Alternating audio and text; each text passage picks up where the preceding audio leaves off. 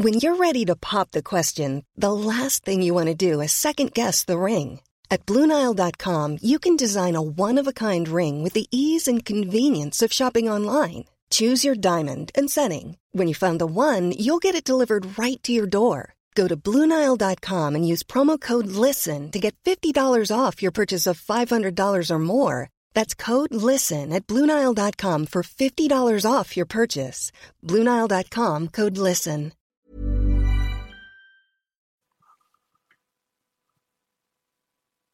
Bonsoir et bienvenue dans le podcast Culture PSG du lundi 22 juin 2020. Il y a de l'actualité au PSG, il n'y a toujours pas de match, mais il y a au moins eu la reprise de l'entraînement et pas mal d'autres événements qui se sont passés. Donc on va revenir sur tout ça ce soir, puisque nous avons plus ou moins le groupe pour la Ligue des Champions et la finale, enfin le format de la phase finale de la Ligue des Champions qui a été révélé la semaine dernière. Donc on a de quoi discuter. Nous sommes quatre pour revenir un peu sur tout ça, comme toutes les semaines. Nous avons comme toutes les semaines Monsieur Martinelli. Bonsoir Mathieu.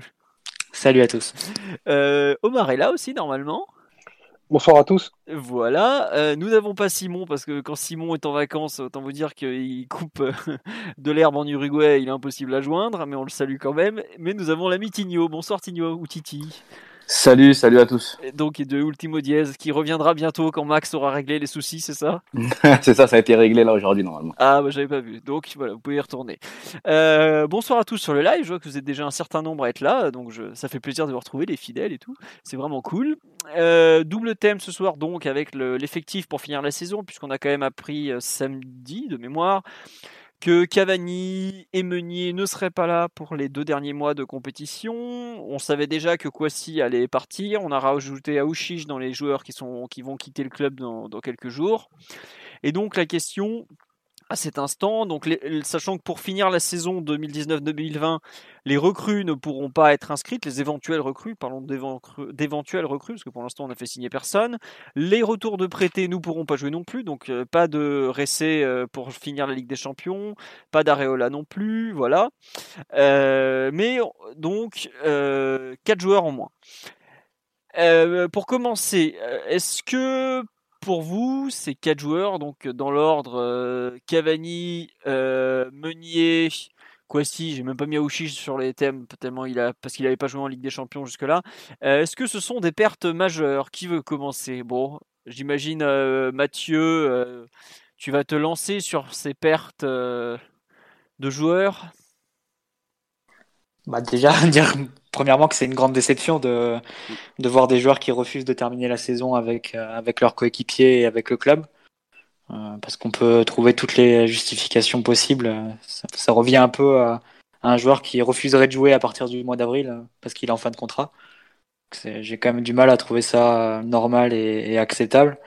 Mais pour reprendre ce que disait, ce qu'a pu dire Omar sur les derniers podcasts, au moins ça, ça clarifie un peu les choses puisque c'est des décisions qui sont faites sur la base du volontariat, vu que le club était dans l'optique de, de tous les prolonger. Et ceux qui restent sont au moins ceux qui sont motivés et ceux qui sont euh, oui, focalisés sur l'objectif, euh, sur les derniers objectifs à atteindre avec le groupe, malgré le fait qu'ils ne soient pas prolongés euh, au-delà de, au-delà de ces deux mois, du moins pour trois d'entre eux. Ensuite, pour, pour reprendre le, le volet sportif, je me permets Ouais. d'interrompre. Les trois qui ne seront probablement pas prolongés après le 31 août sont donc Thiago Silva, Eric Maxime Choupo-Moting et Sergio Rico. Pour Kurzawa, il y, a- il y a une y a un- voilà, pour éventuellement rajouter 4 ans, comme l'a révélé France Foot hier. Donc après, si, si on part sur le volet sportif, je pense que parmi toutes les euh, toutes les fins de contrat, le- la plus importante à verrouiller, c'était celle de Thiago Silva, Euh, parce que c'était le joueur qui avait euh, bon, déjà parce que c'est ton capitaine et si tu voyais ton capitaine fuir à deux mois, enfin juste avant les, les échéances de, de fin de saison et, et décisif pour le club, ça aurait été un, un très très mauvais symbole, un très mauvais signal. Euh, mais bon, certains n'ont pas hésité à franchir le pas, on peut au moins lui lui reconnaître euh, le mérite d'a- d'avoir continué. Non, c'est vrai, il faut lui reconnaître. Parce non, que il c'est- prend un bah, pour, les, euh, pour, pour, tous les, pour tous les joueurs en question, euh, c'est des joueurs qui ont privilégié le- la fin de l'aventure collective euh, avec leurs coéquipiers, avec le club, euh, plutôt que la- le fait de sécuriser leur prochain contrat. Et, visiblement, c'était pas de, c'était pas si, euh, si évident que ça pour tout le monde. Donc, euh, il faut au moins les, leur rendre gré pour, euh, pour ça. Donc après sur le plan sportif, je pense que c'était Thiago Silva le plus important parce que c'est le joueur qui avait la place la plus importante dans, dans l'équipe, même dans le 11 titulaire avant, le, avant la coupure. Et pour le coup, s'il n'avait pas prolongé, s'il n'avait pas été, euh, bon, c'est pas encore fait, il y a encore des détails juridiques à, formaliser. Mais si s'il avait, avait décidé de ne pas prolonger l'aventure, ça nous aurait placé dans une dans une posture assez assez délicate, à la fois en défense centrale et aussi au milieu de terrain, avec, des conséquences, avec pour conséquence un effectif qui aurait été vraiment court sur ces sur ces deux secteurs-là, notamment considérant le, le fait que Abdou Diallo soit un peu un peu court physiquement en ce moment et incertain pour la, pour la suite euh, de, de la saison. Donc je dirais que Thiago Silva, c'était vraiment le, et c'est toujours, vu que c'est pas encore formalisé, c'est vraiment le, le, la fin de contrat à sécuriser et à poursuivre jusqu'à la, ouais, pour ces deux mois là, pour ces deux mois en question.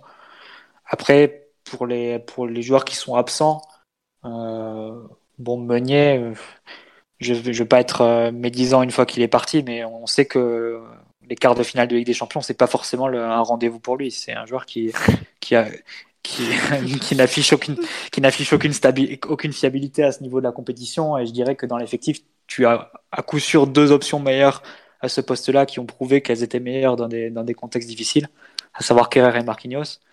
Et tu as deux options, Dagba et même Ander Herrera, qui sont euh, pas forcément inférieures aux prestations, aux prestations que pouvait livrer Meunier surtout à ce, à ce niveau de la compétition. Donc, euh, de ce point de vue, je ne pense pas que ce soit un départ qu'on qu doive regretter. Euh, encore plus s'il avait, euh, s'il était dans cet état d'esprit-là de, de, vouloir, d'être déjà tourné dans sur son futur club. Euh, Kwasi, c'est un joueur qui est encore très jeune. Je ne pense pas qu'il faisait, euh, qu faisait partie des titulaires. C'est sûr que ça t'enlève une place dans la rotation. Euh, ça t'enlève une solution aussi en cours de match. Donc, il était rentré à toute fin du match face à Dortmund euh, pour jouer bah, des ballons aériens comme ça et tenir, ouais, tenir un score. Ça, c'est gênant de ce point de vue-là, mais j'imagine que bon, on va récupérer, on récupère Verratti, on récupère Herrera par rapport à par rapport à Dortmund, on va récupérer Thiago Silva. C'est, euh, ce serait, ce serait, en, ce serait dommageable si on avait une avalanche de blessés, si on pouvait pas compter sur tout le groupe, c'est sûr, vu que ça te fait une solution en moins. Et enfin, Cavani devant, bah, c'est un peu, c'est un peu la même chose, à ceci près qu'on a la possibilité de, de réintégrer Choupo-Moting, dont on sait qu'il rentre plutôt bien dans les rencontres et qui peut, qui peut fournir un, un profil, qui peut représenter un, un, profil assez intéressant en cours de match. Donc, euh, voilà, je dirais que les, les départs qu'on qu subit sont, évidemment, c'est loin d'être l'idéal. On aurait préféré faire un, la suite de la compétition avec tout l'effectif, mais bon, on peut s'adapter. Je pense pas que ce soit des, des départs qui sont rédhibitoires. T'as pas perdu Neymar, t'as pas perdu Mbappé, t'as pas perdu Verratti. Je dirais même que Herrera, comme tu le dis. mais je dirais même que la, la suspension de Di Maria, elle est, elle est plus embêtante que n'importe lequel de, des départs, des départs qu'on peut citer. Donc euh, voilà, on s'adaptera et on va espérer que, que, la chance soit de notre côté au niveau des, des, blessures. Bon, donc pas trop catastrophique de ton côté, si je conclus. Ennuyeux, mais loin d'être euh, bah. gênant. Bah encore plus, si, encore plus si ces joueurs étaient vraiment tournés et focalisés à ce point sur leur futur club. Sur leur futur, Quelque part, ouais. si, tu, si tu veux, si tu veux être positif dans cette affaire, c'est que si on avait poursuivi la, la, compétition euh, de façon normale en avril, euh, mars, avril, mai, bah tu, l'aurais joué avec des joueurs qui étaient, euh, qui étaient vraiment déjà tournés vers, vers, leur, futur, vers leur futur et peut-être aussi dans l'optique de pas se blesser. Donc là, au moins, ça a le mérite de, clarifier un peu les choses. Ceux qui restent, c'est ceux qui seront, qui seront motivés et ceux qui seront vraiment impliqués à 100% dans, on l'espère, la conquête de, la première Ligue des Champions. Ouais, on espère, bah, on espère que ce sera la conquête de la première Ligue des Champions, mais bon, il y a quand même pas mal d'étapes encore. Euh, juste euh, quelques réactions sur live, il y a quand même pas mal de monde qui nous écoute et qui est en train de réagir. Euh, beaucoup ont apprécié le tacle à la gorge sur Thomas Meunier, comme quoi les quarts de finale sont pas faits pour lui. Il, a, il, il, les, a, il les a pas joués du tout d'ailleurs, euh, Meunier. Hein, les quarts de finale, depuis qu'il est arrivé, on n'est pas passé en quart, hein, si je dis pas de bêtises. Non, non, non, non, tu as raison. Et puis bah là, pour ça aurait été la première fois. Bon. Et puis c'est pas avec le. C'est sûrement pas un hasard. Et c'est peut-être pas avec l'équipe qui va qui l'a rejoint, qui va aller voir souvent. Sinon, mais bon, ça c'est autre chose. Euh, on nous dit juste une crainte sur Meunier, ce n'est pas le top, mais derrière c'est pas beaucoup mieux et c'est fragile. C'est vrai que l'argument de la fragilité, c'est quelque chose que Mathieu n'a pas euh, évoqué, puisque bah, Dagba, on sait que le pauvre, il a, les muscles qui sont très fragiles, et même Kerrer a, quand même eu pas mal de pépins physiques, même si je pense que c'est pas un joueur fragile spécifiquement, puisque bah, il a quand même pas souvent été blessé durant sa formation ou à mais c'est vrai que sur le poste derrière droit, il y a quand même pas mal de, de joueurs qui sont régulièrement blessés. On verra. Et on nous dit Cavani, on a plein de solutions, pas un drame. Euh, sportif, entre parenthèses, pas les larmes de sa fanbase, of course. Bon. Euh, sur le live, euh, autre réaction, on nous dit finalement l'absence de Meunier, c'est peut-être une bonne chose. Bon, voilà. globalement, le départ de Meunier n'est pas regretté par grand monde. Moi, je sais que, comme j'ai, je crois que j'ai mis plus, je crois que c'est sur Twitter, j'avais mis. Le seul truc qui me gêne, c'est que c'est quand même le seul joueur qui est capable de jouer piston droit dans une défense à 3 au sein de l'effectif. Après, bon, j'avoue que si c'est pour jouer avec une défense à 4, bon c'est pas plus mal qu'il soit parti et je, pense qu'il y aura d'autres solutions. Mais ça, quand on voit l'animation offensive qu'on privilégiait sur, euh, avant la coupure avec un couloir droit où on lui demandait vraiment beaucoup de l'animer, c'était peut-être euh, le plus à même à faire ça d'un point de vue offensif. Est-ce que c'était une bonne chose de l'animer de cette façon? Je sais pas, peut-être qu'on changera aussi. Euh, bon, à voir. On nous vend du Sarabia latéral, pourquoi pas, effectivement, dans une équipe en piston. On va voir. Omar, justement, sur les ces départs ou Tigno qu'on a entendu, vas-y, si tu veux finir un peu ton avis, tu rejoins Mathieu ou tu penses que c'est peut-être un peu plus grave que, que ça quand même Non, moi, moi, je rejoins Mathieu et euh, là où je suis d'accord avec toi, c'est vrai que c'est dommage euh, à, l'ère des, des, cinq changements qui, qui, arrivent là en Ligue des Champions de ne pas avoir des solutions comme bah, Beunier si on veut passer à, à trois derrière et avec, avec, des, avec des pistons ou comme Quasi pour, euh, pour jouer des, des, des ballons aériens en, fin de match comme on l'a vu face à Dortmund en, en mars. Mais euh, sinon, euh, globalement, je rejoins Mathieu. Je pense pas que ce soit de, de très grandes pertes. Alors c'est dommageable, euh, triste surtout pour pour l'un d'entre eux, mais je pense qu'on qu'on peut s'en remettre. Je dirais pas facilement. Il va falloir trouver des, des solutions, notamment à droite. c'est vrai que euh, Kerrer, je pense qu'il qu'il pourra faire l'affaire tranquillement aussi dans, dans, une défense à 4. Si on doit jouer avec des pistons, ce sera plus compliqué. Mais voilà, totalement d'accord avec Mathieu sur ce qu'il a dit. Après, c'est vrai que la dernière expérience de défense à 3 n'a pas été une grande réussite. Et c'est vrai qu'on nous demande une question très importante. Sans Thomas Meunier, comment va-t-on réussir à tacler de la tête dans notre propre surface? Eh bien, écoutez, euh, on va bien trouver un candidat, il n'y a pas de souci. Pour faire des boulettes en défense, en général, on trouve du monde assez facilement côté PSG. on va trouver, on va trouver. Ça va aller, ça va aller. Euh, Omar, justement, sur ces ces départs euh, et ces, ces, joueurs qui restent, ton, ton avis Tu as peut-être eu. Enfin, toi, je sais que tu étais pour le fait de couper au 30 juin, ne pas, ne pas prolonger, euh, en gros, euh, Cavani et Silva, on en avait parlé dans des précédents podcasts. Donc, es-tu satisfait finalement? Satisfait du, du, choc de clarification qui a eu lieu qui permet de, de, repartir du coup avec des têtes et des, et des physiques frais vers, vers cette, cet objectif euh, qui, qui s'offre à nous sur le mois d'août. Et ces, cinq finales consécutives. Euh, si on devait hiérarchiser les pertes, euh, pour moi, comme, comme a dit Mathieu, celle de, celle de, celle de Meunier est quasi nulle.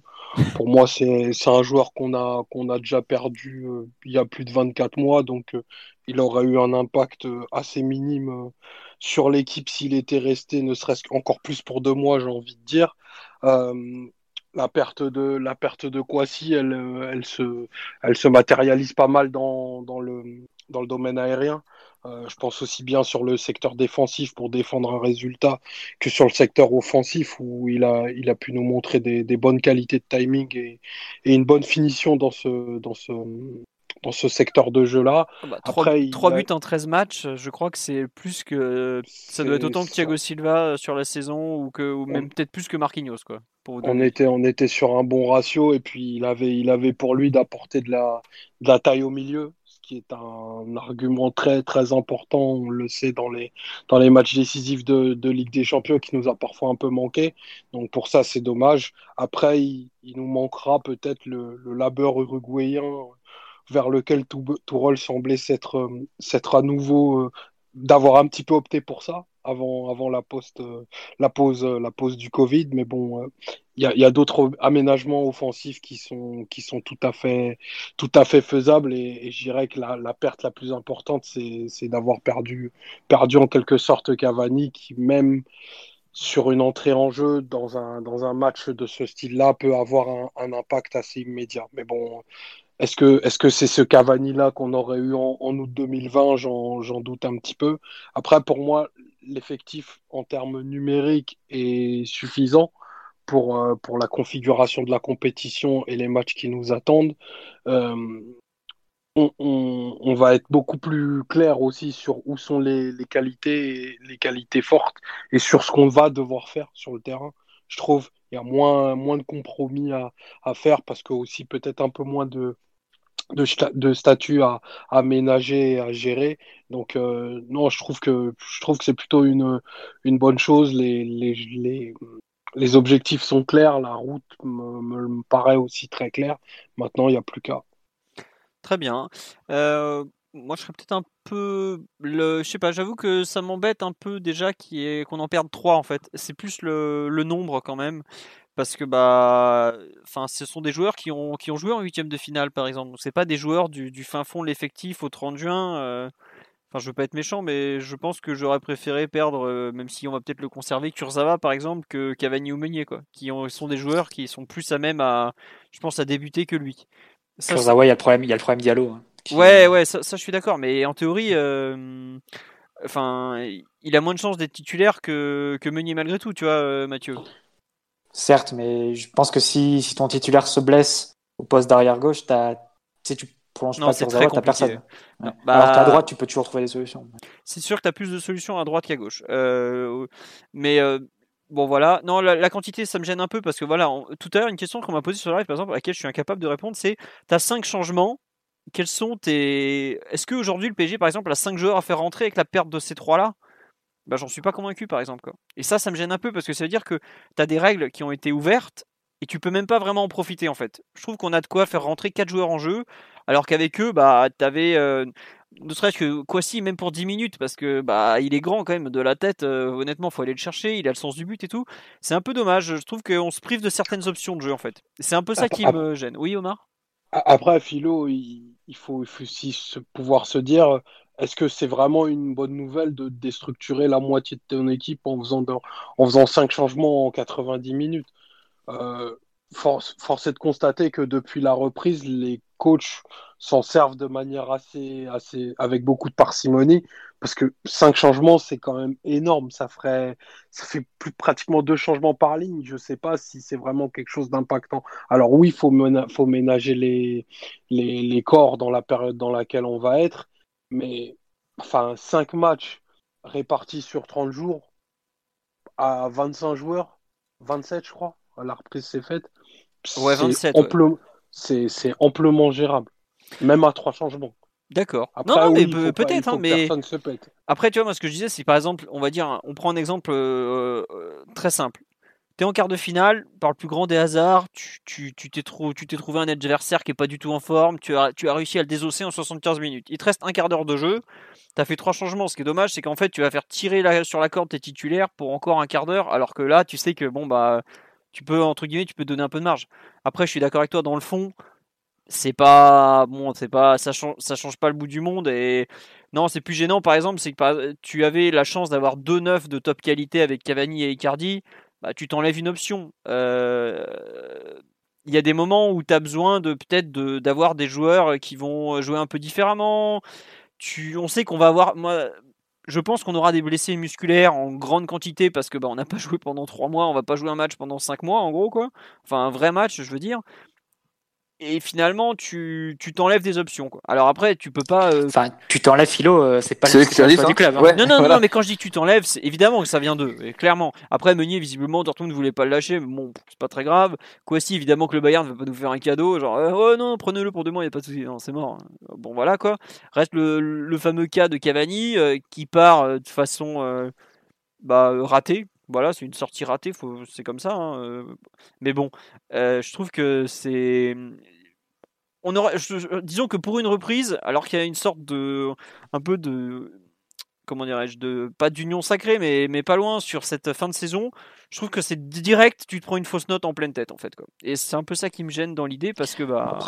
Oui, Mathieu. Ça, peut, ça peut souder entre guillemets le, groupe ou, le remobiliser en, disant euh, voilà, on peut, on peut montrer aussi à ceux qui, ont, qui nous ont lâchés, qui, qui ont déserté entre guillemets, qui, qui, ont eu tort. Bien sûr. Et leur faire regretter. Mais bon. après, si tu veux, enfin, évidemment que c'est pas l'idéal. Et si le club a proposé à tout le monde de, rester, c'est qu'il y a une raison. Hein. C'est que, évidemment, plus tu es en nombre, mieux, mieux tu es, armé pour, pour gérer toutes les, toutes les compétitions et prévenir tous les risques de, blessures qu'il qui a et qui va forcément avoir avec, avec l'enchaînement des matchs après une si longue, une si longue interruption.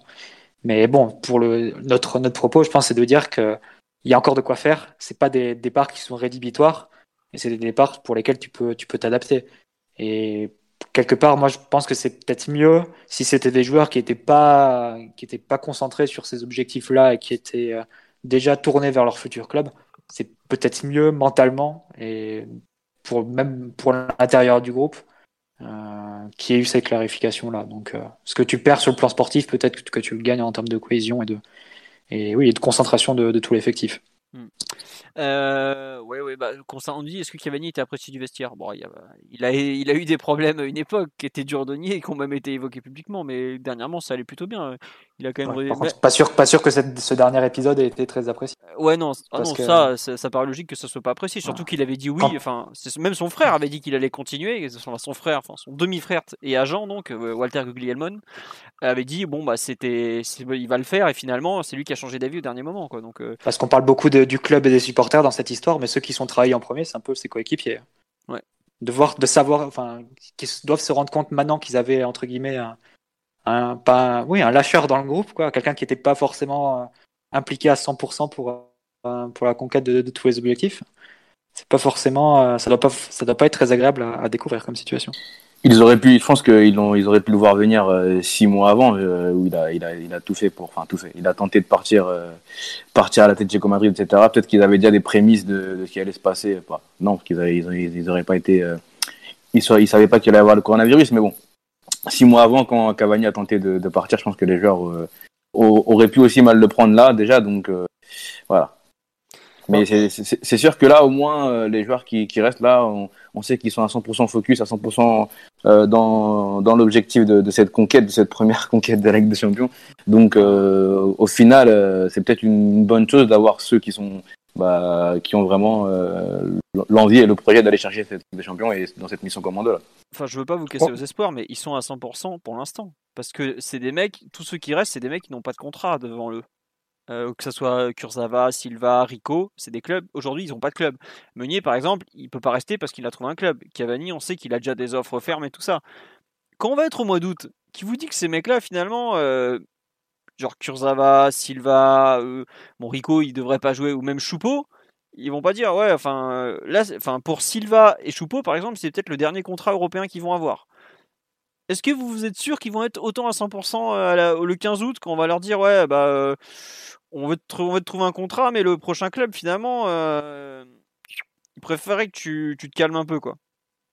Enfin, c'est là où on rejoint un peu les pros. Je trouve qu'on retrouve un peu ce que disait Omar, à savoir, bah, ça va être un bourbier, autant couper le truc tout de suite et, c'est fini, quoi. Et je trouve qu'en fait, le volte-face de Cavani, qu'on n'a pas vu venir, puisque bah, même son, ses proches n'avaient pas vu venir, ça pourrait aussi nous arriver pour d'autres joueurs, en fait. Et, et finalement, je trouve que autant là au départ, j'étais pas trop d'accord avec Omar, autant finalement, je me dis que bah finalement, euh, est-ce que ça va, ce qui nous est arrivé là, ça pourrait pas nous arriver de nouveau dans, dans un mois, un mois et demi, quoi et c'est un peu ce qui me, ce qui me gêne. Dans quel sens, Philo? Maintenant bah, qu'ils ont, enfin, les joueurs qui ont accepté de rester, euh, tu vois, ils, bah ont accepté. Oui, oui, bah oui, ils ont accepté de rester, mais euh, ce que je veux dire, c'est qu'ils vont pas te faire faux bon, aucun doute. Mais est-ce qu'ils seront mentalement concentrés sur l'objectif jusqu'au bout?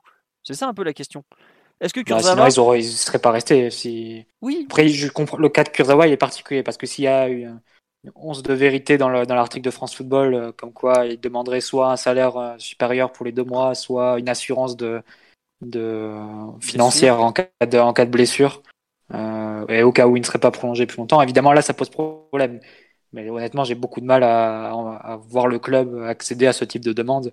Et si jamais c'était vrai, évidemment que le club serait, serait dans son droit de dire bah tant pis, on fait, on fait 100 et, c'est même pas la peine de, te garder pour les, pour les deux mois si tu es dans cet état d'esprit-là. Mais j'ai pas l'impression, enfin, si le club fait filtrer la veille euh, que Kurzawa a accepté de rester, j'imagine que c'est pas avec un salaire doublé et c'est pas avec une assurance. Sinon, je pense pas que ça, ça se serait fait aussi, euh, aussi facilement. c'est mon avis. Hein. Non, non, mais euh, je, je, te, rejoins un peu. Mais en fait, moi, c'est pas le fait d'accepter de, rester, c'est plus le fait de. Aujourd'hui, ils sont à fond. Et je pense qu'effectivement, ils, ont montré leur implication en disant Ok, je prolonge pour deux mois. Mais quand plus la situation va durer, plus ils vont être impliqués dans des, questions salariales et des questions de contrat avec d'autres clubs. Et à quel point ça va peser en fait. C'est ça, en fait, je, trouve que ce cas de, Cavani, surtout, me dit ouais, mais en fait, des, des, contrats de mois, c'est toujours des contrats de merde quoi en fait. Et tu, ce qui nous arrivait là pour avant la prolongation peut aussi bien nous arriver après, à savoir un mec qui, qui finalement commence à prendre peur et qui se dit ah, mais si je me pète quoi. Et bon, on va, j'espère que ça n'arrivera pas, que tous ils seront entre guillemets restés impliqués jusqu'au 23, 25, 29 août, je sais même plus quand c'est la date de la finale, puisque ça a changé pas combien de fois. 23, 23, 23, à Lisbonne. 23. à Lisbonne. Voilà. Euh, mais euh, j'ai un petit doute, quoi. Je trouve que, comme on dit sur le live, les faits sont en train de donner raison en marre, mais euh, ouais, ouais. Le, sage rectangle vert et dignité a eu totalement raison, quoi. Donc je, je, je suis un peu perplexe à cet instant sur l'aspect euh, on va y aller ensemble on va y aller tous ensemble jusqu'au bout en fait. Juste ça quoi. Euh, sur le départ de Cavani on nous dit euh, que ça a été c'est un drame sportif. Faut peut-être pas aller jusque là mais sur la fin vous, voulez rajouter quelque chose? Parce que c'est quand même le, grand événement de la fin de semaine ce, départ en autre boudin avec lui finalement qui, qui veut partir Omar tu veux rajouter quelque chose?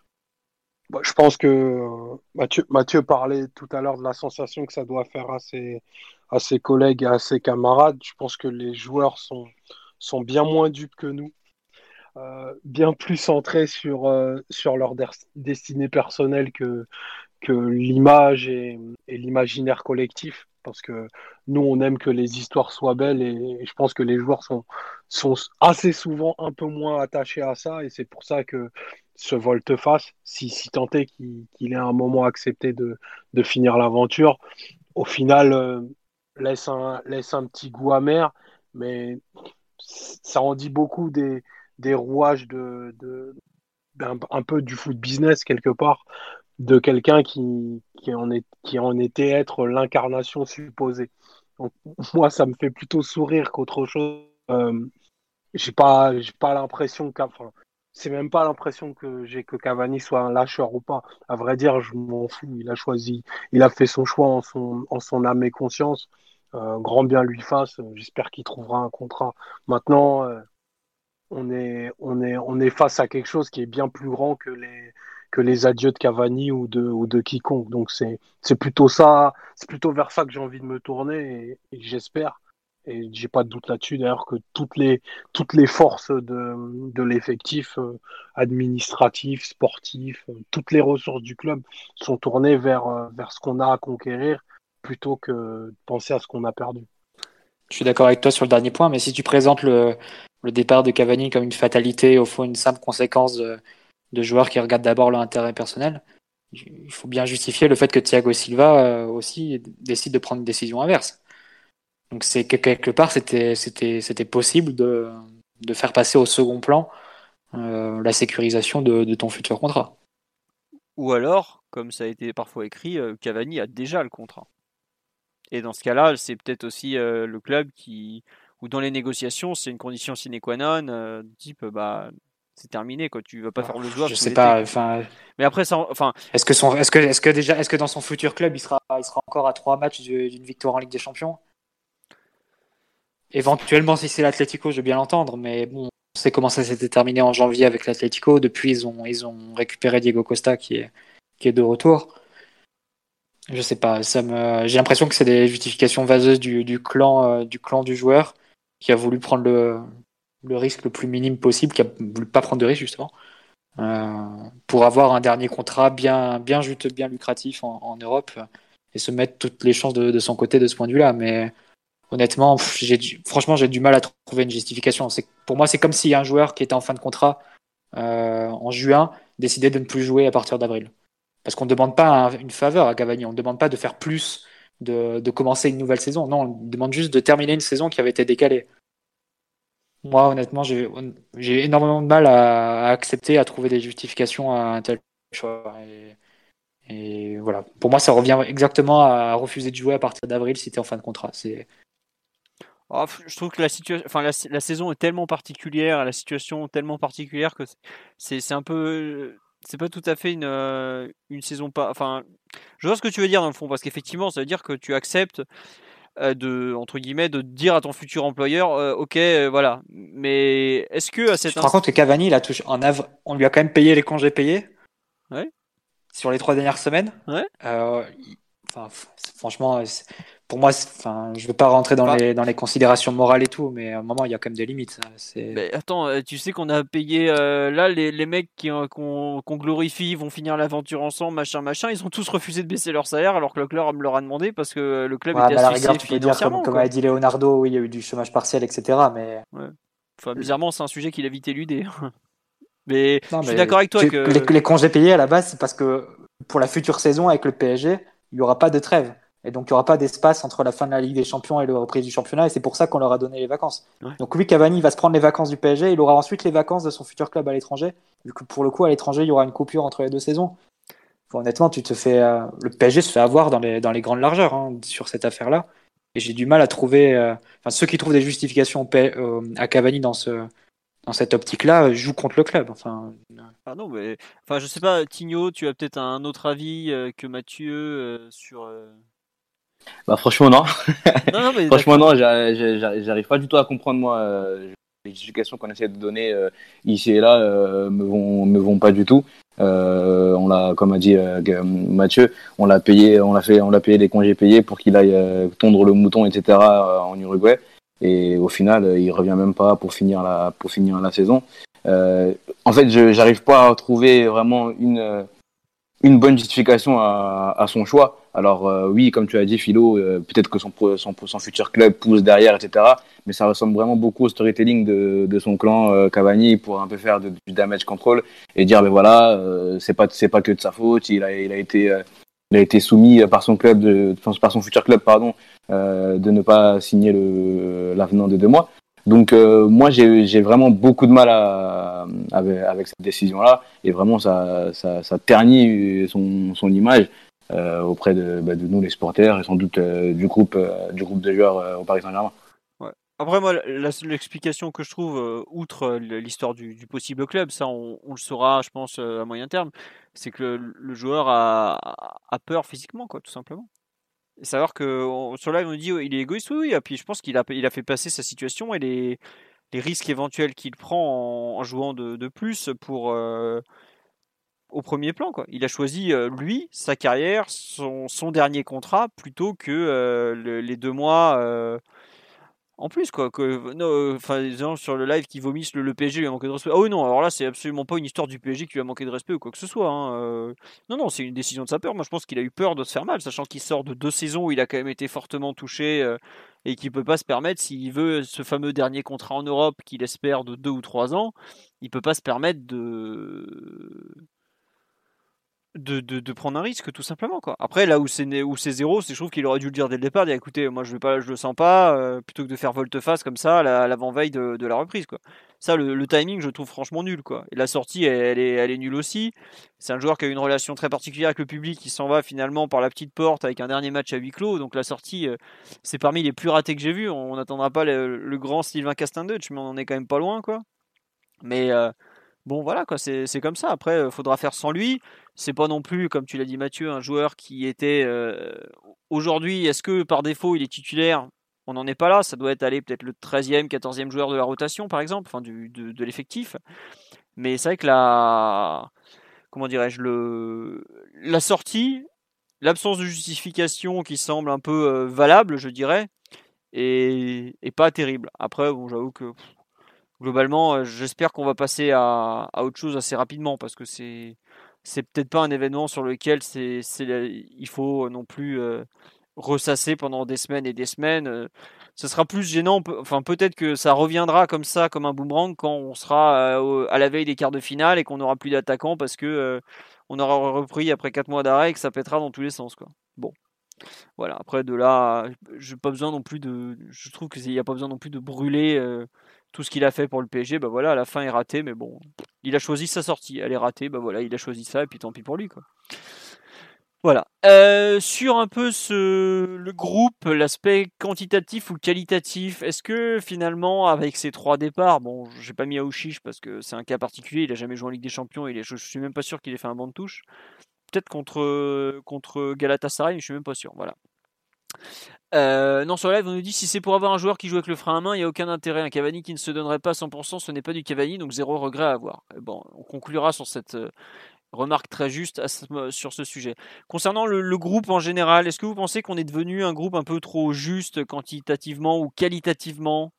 On l'a déjà un peu évoqué, je ne sais plus si c'est Mathieu ou Omar, je crois que c'était Omar. Est-ce que tu veux compléter ou Tigno sur ce sujet? Moi, je, je, je pense pas. Je pense vraiment qu'on est, qu'on est suffisamment doté et quantitativement et qualitativement pour, euh, pour jouer 5 matchs de, de haut niveau sur 35-40 jours. Euh, bien sûr qu'on on on est n'est pas à l'abri de, de blessures qui, sont, qui peuvent être très importantes et très handicapantes pour euh, la qualité de ton 11. si, si, si Cavani et, les autres étaient restés, ben, une blessure de Neymar, une blessure de Verratti, une blessure de Mbappé aurait eu exactement le, même impact et c'est pas eux qui auraient pu gommer cela euh, au moins sportivement. Donc euh, là, au moins les, choses sont éminemment claires. Il n'y a pas de, il y, a, moins de surprises à avoir. Il y a quelque part moins de travail pour pour Tourelle en termes de en termes de gestion des égaux. Euh, il y a voilà un groupe que tu peux scinder en trois avec des titulaires qui vont être euh, quasiment indiscutables, qui sont indiscutables sur tous les postes. Aujourd'hui, faire la, meilleure équipe euh, du PSG avec le groupe en présence, en tout cas le meilleur 11, souffre de quasiment aucune, aucune contestation.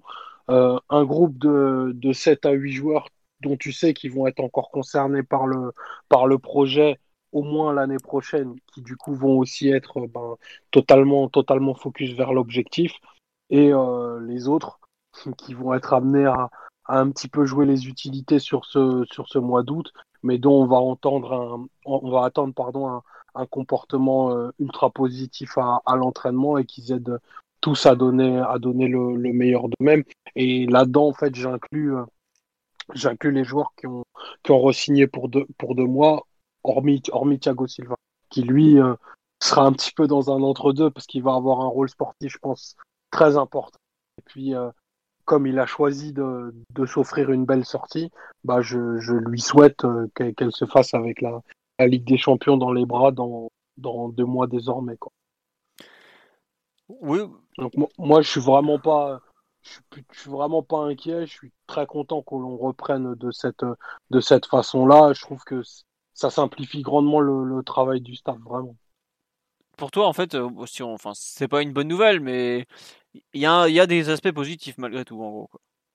Moi, j'y vois que du positif. Hein. D'accord. Que même que, Cavani ait choisi de, de, de s'en aller, pour moi, c'est très très bien. Il y a, comme ça, il n'y a pas de triche quelque part, c'est très honnête. C'est pas beau, mais au moins c'est clair. D'accord. Ouais, non, non, mais pourquoi pas, j'entends, j'entends, euh, très bien.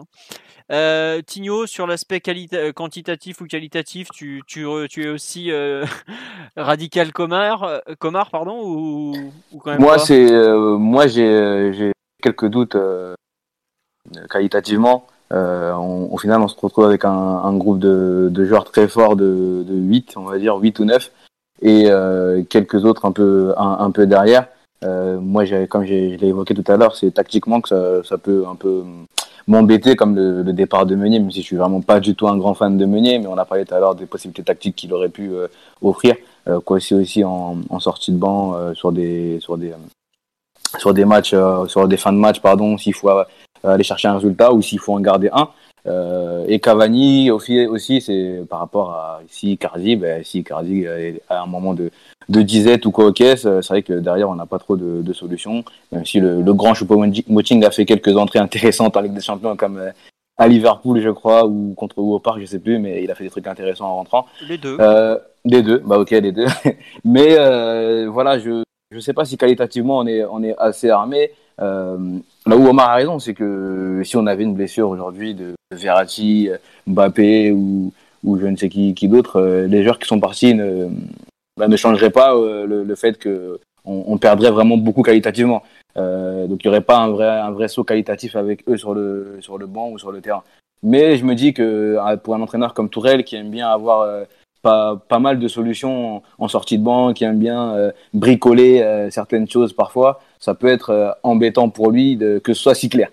que ce soit si clair, ça peut être embêtant pour lui. Maintenant, voilà, on, on, a ça, on, on, a ces joueurs-là et on, on y va. on va avec ce qu'on a on essaye d'aller d'aller au bout. Mais euh, c'est vrai que j'aurais aimé que, que Tourelle ait la possibilité de pouvoir euh, bah, choisir que, autre chose tactiquement que, que ce qu'il aura là.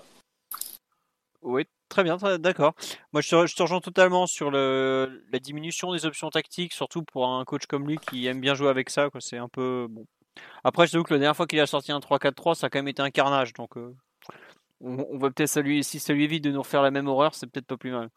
Mathieu, quand tu as un avis, tu es, tu fais partie de ceux qui se demandent si on n'aurait pas pu avoir quand même un peu plus de choix ou tu es Tim Omar, allez hop, comme ça au moins c'est réglé, on se prend pas la tête quoi?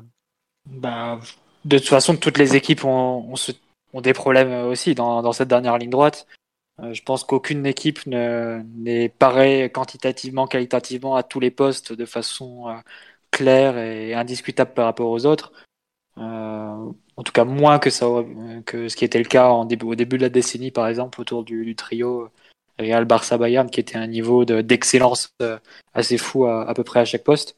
Là, toutes les équipes ont leurs problèmes si tu regardes un peu en, Europe les, matchs de reprise, tu, tu constates que tout n'est pas n'est pas plus vert ailleurs. Donc euh, voilà, on fait, on fera avec ce qu'on a, on fera avec notre effectif. Il y a quand même de, sacrées forces aussi. Et en espérant, bah, comme toujours avec la Ligue des Champions, qui est le facteur réussite de notre côté. Mais ça, c'est vraiment chaque année. C'est un facteur qui est indissociable d'une épopée ou d'une victoire en Ligue des Champions. Donc, euh, de ce point de vue, ça, ça change pas, change pas tellement. Et, et donc, encore une fois, les, les, blessures, les suspensions, ce genre de, de détails qui, qui auront une importance assez, assez forte et encore plus sur, avec le format de la compétition où ça sera sur 90 minutes et non plus sur 180. Ouais, tiens, une question, une remarque qu'on fait qui est effectivement qui est toute bête mais à la fois très juste. Si Cardi se blesse, est-ce que c'est fini le 4-4-2 vu qu'il n'y a plus de pas de Cavani pour le remplacer poste pour poste à votre avis? Ou est-ce que ça va bien voilà, oui, mais par exemple, quart de finale, ça veut dire que tu joues avec euh, Di Maria est suspendu. En gros, ah non, si, si tu as Di Maria et un, un attaquant blessé, non, tu, tu feras sans doute pas le 4-4-2. Ouais, bah voilà, c'est un peu ça, c'est qu'en fait, je trouve qu'on passe, au lieu de pouvoir gérer euh, deux absences simultanées, on peut en gérer plus qu'une seule au point d'un point de vue offensif, en fait. On peut le résumer un peu comme ça, je trouve. Mmh. Et bon, après, faut, faut, on va voir combien d'absences on va être en mesure d'encaisser et combien d'absences on aura aussi. C'est voilà. On a un peu fait le tour. On va passer au sujet Ligue des Champions, puisque l'UEFA a annoncé hum, mardi dernier, comité exécutif, que. Euh, non, mercredi, pardon, parce que c'était le 17. Euh, que le tournoi va donc se jouer à Lisbonne à partir du 12 août, si je me trompe pas, c'est ça. Ouais, les quarts de finale sont les 12, 13, 14 et 15 août, donc un par jour. Autant vous dire qu'on va pouvoir manger du football en quantité industrielle et ça va faire plaisir. Le tirage au sort des quarts de finale aura lieu le 10 juillet à Nyon, au siège de l'UFA. Une personne de mention live. Donc la réponse est le 10 juillet. Il y a le tirage des quarts et des demi en même temps. Parce que, bon, vu les conditions sanitaires, ils ont quand même été assez malins pour réunir les deux en même temps. Euh, est-ce que, avant de parler un peu d'aller jusqu'au bout, est-ce que ces quarts de finale qui sont finalement sur un seul match, donc sur 90 minutes au lieu d'être sur 180, euh, c'est une formule euh, qui convient peut-être mieux au PSG que, l'aller-retour Est-ce que c'est un avantage Qui veut se lancer sur ce thème? Oui Omar, oh là, tu m'as l'air bouillant. Ah. Après, moi perso, je suis ravi de cette formule. Euh, qui permet, qui va permettre peut-être d'avoir un peu moins de gestion un peu émotionnelle des événements, euh, qui va nous permettre ben, d'avoir euh, notre destin en, jeu sur 80 minutes, sur 90 minutes. Euh, c'est la formule qui me paraît la, plus juste, notamment pour une équipe comme la nôtre, qui va pas pouvoir répéter euh, des matchs de très haut niveau dans un délai plutôt court. Parce que si tu compares euh, notamment avec les, clubs italiens, les clubs espagnols et les clubs allemands, on va avoir euh, en moyenne entre 8 et, 8 et 11 rencontres de gens de, haut niveau en, en, moins dans les jambes. Donc c'est pas rien en, en, termes de rythme. Mais sur un tournoi du coup qui va durer une, une dizaine de jours, c'est un avantage qui est moindre qui, peut se gommer. Donc vraiment la, formule de, tout jouer sur une seule rencontre, moi me, satisfait. Je trouve que c'est aussi très excitant pour pour toutes les équipes parce que on est à l'aube du coup d'une demi-finale aller où euh, l'égalité des chances est pour moi beaucoup beaucoup plus grande et pour une équipe comme la nôtre avec certains joueurs autosuffisants. Je pense à, je pense à Neymar et Mbappé quand je dis ça. Il suffit qu'ils soient bien lunés euh, deux soirs et qu'ils se retrouvent en finale.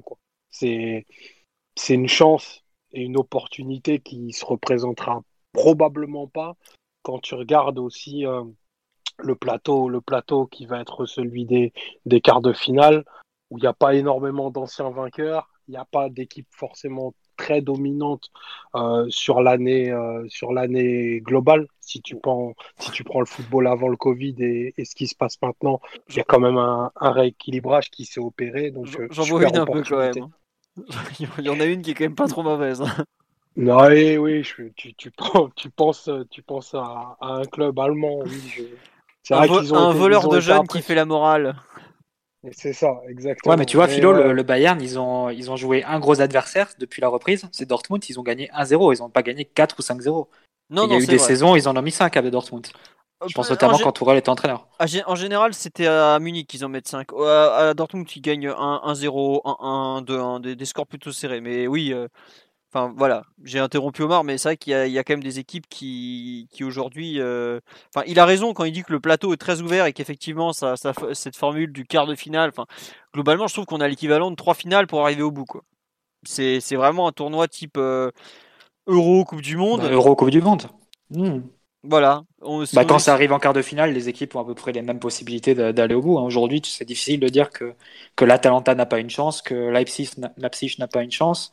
Ah, c'est des équipes qui peuvent gagner, hein, qui peuvent aller euh, complètement au bout. Il suffit. Euh, Vu le niveau de la jours que... en ce moment, il va falloir un petit miracle pour qu'ils aillent au bout, je t'assure. Ouais, mais ça, sera dans un mois. Ouais. Son Werner aussi, moi, que si pas de bêtises. Et là où Omar aussi a raison, il a, il a soulevé un point important, c'est que dans des matchs éliminatoires comme ça, il vaut mieux avoir des joueurs comme Mbappé et Neymar capables de, de décider d'un match, euh, des, des, fois à eux tout seuls, dans, dans ses rangs, que, que l'inverse.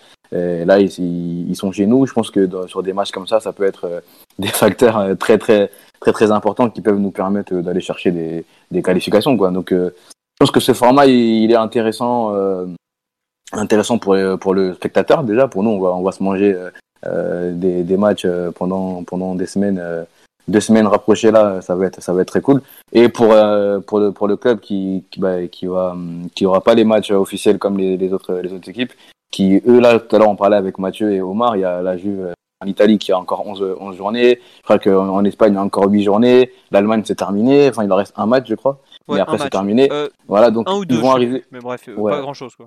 C'est ça. Ils vont arriver avec quand même euh, pas mal de pas mal de rythme, même s'il y a quand même une coupure là, je crois. Du coup, là, par exemple pour les Allemands, il y aura une petite coupure. Ils vont arriver avec pas mal de rythme pendant que nous, on aura joué contre les U19, contre le Havre. Là, on parle de du Celtic et je ne sais plus quelle équipe, mais voilà que des matchs. Anderlecht avec euh, De Keteler. non, c'est Bruges De Keteler. Mais euh, euh, voilà, ça peut être compliqué pour nous. Donc cette ce format-là peut, peut, vraiment être intéressant pour le Paris Saint-Germain et ça, ça, nous laisse, ça nous offre des possibilités de, de, rêver et pourquoi pas d'aller au bout. Quoi. Ouais, euh, ce qu'on me dit sur là, effectivement, la préparation des clubs allemands, elle est assez bizarre en fait, elle est, elle est un peu bâtarde parce qu'ils ont repris avant tout le monde.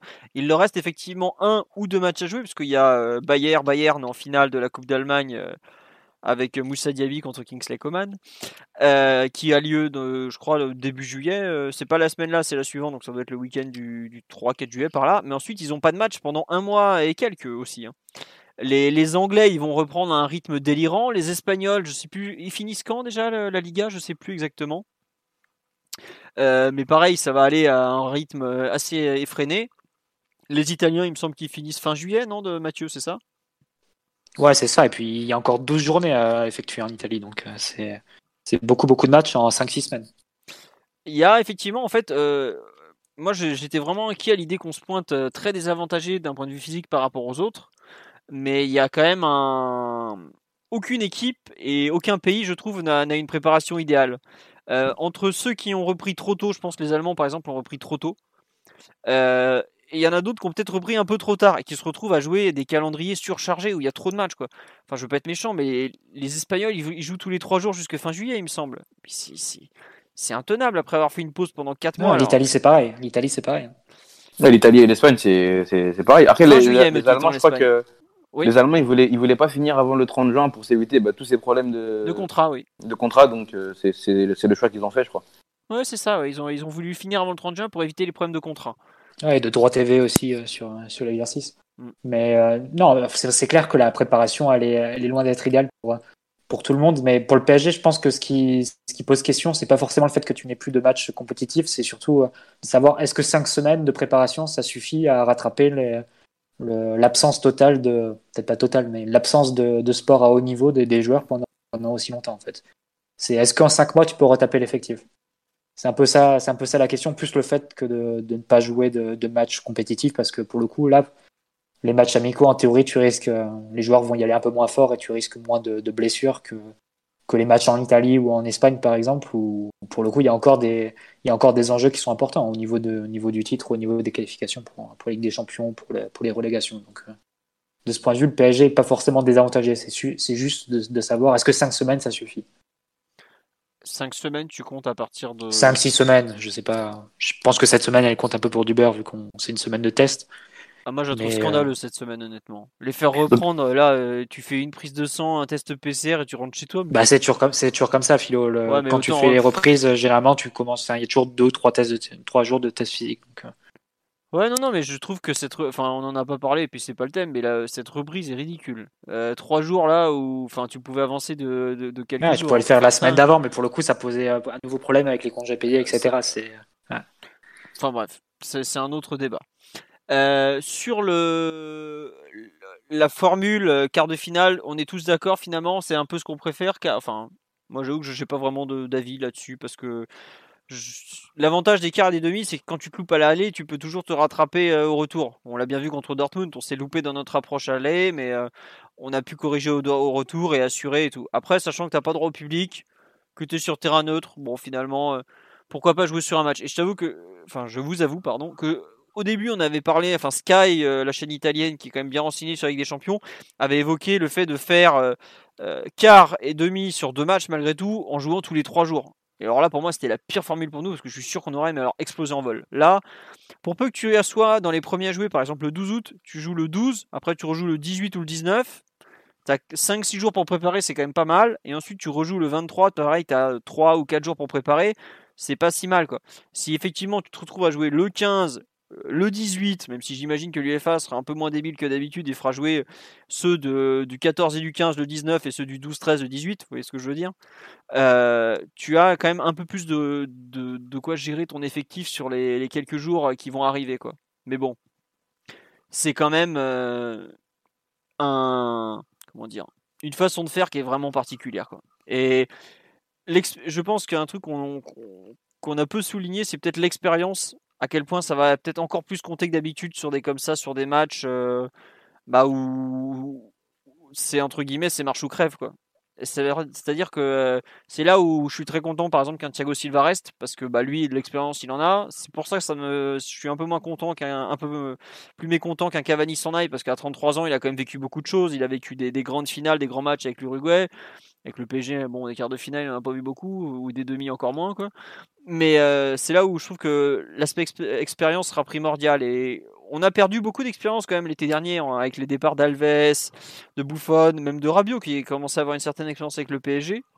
Mais là, euh, on va se retrouver contre des équipes qui, pour le coup, n'en ont pas forcément euh, énormément, énormément. Je pense à Leipzig, qui en a presque pas, l'Atalanta, qui est une équipe qui en ce moment est quand même très forte, n'en a pratiquement pas. L'OL, pareil, c'est une équipe euh, qui est, qui est comment dirais-je, qui est jeune dans l'ensemble. Il y a pas mal d'équipes jeunes. Mais tu penses pas que sur deux matchs, ça, ça influe plus euh, l'expérience, la capacité à gérer les moments d'une double confrontation, le fait de, de savoir rebondir après un coup dur? Là, quelque part, il y a moins de questions à se poser. Ah, je sais pas, parce que pour moi, tu te, tu te loupes au départ. Euh, T'as pas d'expérience, tu, tu prends d'entrée un but, tu peux, tu, tu ressors pas la tête du saut, quoi. Ça peut vraiment. Tu, tu pas un truc tout bête, mais euh, première action, Neymar il va vers toi, euh, un, il provoque un penalty ou genre un truc. Ton match, il peut être, il est ruiné d'entrée, Bah, quoi. Tu vois ce que je Ça- veux dire? ce qui est clair, c'est que ça donne une importance encore plus, euh, encore plus forte au, au moment ponctuel d'un match. Quoi. Un carton rouge, momentum, une ouais. faute, euh, ouais, c'est ça. Ah oui, non, c'est, Mm. c'est- et c'est pour ça que j'espère vraiment que nos, nos joueurs clés, donc euh, qu'on peut, que je liste comme étant euh, Thiago Silva, voire Marquinhos, Verratti et surtout Neymar et Mbappé. Euh, Navas et tout, euh, effectivement, Navas, très important de l'avoir sur ce genre de choses. Ce sont des joueurs dont on doit absolument pouvoir disposer. Quoi. Parce que c'est sûr que ça peut être vite compliqué si ça tourne mal. Après, comme on me le dit sur live, c'est vrai que notre équipe, est-ce qu'elle gère bien les moments, euh, les moments clés? C'est une question qu'on peut se poser. Quoi. Omar, oui, tu as un avis là-dessus? Bah, Au niveau européen, il y a enfin, la gestion des moments clés, non, j'ai envie de te dire, parce que sur quatre mi-temps, on, a souvent eu, on a souvent eu des failles et, notamment, euh, notamment défensives. Donc ça, c'est un, un, écueil dont il va falloir qu'on sorte absolument. C'est cette propension à, donner des buts un petit peu gratuits et, à flancher sur nos, sur nos moments faibles. Donc là, du coup, les, temps de gestion vont être moins longs, mais beaucoup plus importants. Et surtout, faudra, faudra sanctionner quoi. Et la menace que tu fais planer en ayant, en, en ayant Neymar, en ayant Mbappé, si tant est qu'ils aient, la, qu'ils aient la santé à ce moment-là et qu'on les ait sur le terrain, c'est un, un doute que, que, tu sèmes dans la tête de ton, de ton adversaire qui ne s'éteint jamais. Donc c'est ça qui, nous fait, qui me fait croire que on concédera, bien entendu, euh, parce que toutes les équipes euh, concèdent, mais on a, on a quand même de quoi faire très très très très très mal. Et euh, il n'y a pas beaucoup d'équipes sur le plateau qui sont aussi bien dotées que nous individuellement. Après, c'est pas dit qu'on soit qu'on soit la meilleure équipe sur ces sur ces dix meilleurs sur ces dix jours là. Et d'ailleurs, je pense pas que ce sera la meilleure équipe qui, qui remportera ce tournoi là. Il va falloir aller chercher d'autres choses comme un comme un esprit de corps sur une très courte période. Et ça, je pense qu'on on, doit être animé par une espèce de revanche parce qu'on a mangé quelques tartes ces dernières années. Là, l'occasion de se rattraper, elle est belle, elle est devant nous. Donc euh, j'espère que, que, les joueurs iront, iront chercher ces ressources-là pour nous, pour nous permettre d'être victorieux le 23. Quoi. Tout à fait. Euh, remarque sur le on nous dit Martinelli, enfin Martin, donc j'imagine que c'est Marty, a raison, hein, comme souvent. euh, regardez la différence entre Coupe du Monde, Euro et Ligue des Champions. L'expérience joue un rôle plus important sur les doubles confrontations et la fraîcheur fait plus de miracles sur les matchs en confrontation directe. Effectivement. Encore une victoire pour Matt Martinelli. Euh, tu, euh, qu'est-ce que je voulais dire? Euh, On nous dit, n'oublions pas. Mais juste aussi, pour rebondir sur ce que dit Omar, il euh, faut peut-être embaucher Didier Deschamps pour un contrat de un mois alors. Ou Yannick Noah. Ou Yannick Noah aussi. Ou Louis. Louis. On alors là, venir. Je peux dire qu'avec Louis, le, trophée, il est déjà à la casa, mais bon, c'est autre chose. Euh, on nous dit on peut faire comme l'équipe de France en 2018. Ah oui, mais bon, euh, j'espère que le préparateur de l'équipe de France est disponible pour Kylian Mbappé. Il a fait des miracles en deux mois. Vous avez pas vu cette transformation incroyable Bon, plus sérieusement. Il est au euh, Real Madrid, le préparateur de l'équipe de France en 2018. Ouais, et d'ailleurs, il est un peu chaud en ce moment, le, type, quoi. Il a pété la moitié de l'effectif en septembre, mais ça commence à bien tourner le truc. Euh, Enfin, ils ont des blessés aussi comme tout le monde. Hein. Globalement, euh, si vous suivez un peu ce qui se passe hein, en Europe, il y a pas mal de blessures musculaires et autres euh, un peu partout. Visiblement, de ce que je disais, des spécialistes euh, de, la, de la prépa saluaient les, performances des préparateurs du Bayern Munich qui avaient su parfaitement gérer la chose. Pour vous dire que finalement, les très bons préparateurs sont souvent dans les très bons clubs aussi. Euh, on nous dit Navas, c'est d'ailleurs une grosse problématique, oui, parce qu'il y a un petit débat sur le live euh, concernant Navas, effectivement, qui est un joueur clé. Vu le niveau des gardiens à la reprise, effectivement, le, parmi les, grands noms des gardiens de but, euh, est-ce qu'il y en aura tant que ça à, la reprise? Buffon a, fait un très bon match pour ce match de reprise. Ouais. ça peut vous. Tout à fait. Contre le Napoli, la finale de Coupe d'Italie qu'il a perdu. Exactement. C'est ça. Non mais faut, que, que, Maurizio Sarri a perdu. non non, je t'assure, je crois que c'est Gianluigi Bouffon qui a perdu la finale, Mathieu. Euh, non, plus sérieusement, ouais, sur euh, sur un peu l'objectif, un truc sur lequel je voudrais revenir, c'est-à-dire qu'on parle tout le temps de la finale, de gagner à la fin. Mais euh, je sais pas, j'ai pas, j'ai l'impression que les gens oublient qu'il a le quart de finale, il faut le gagner quoi avant.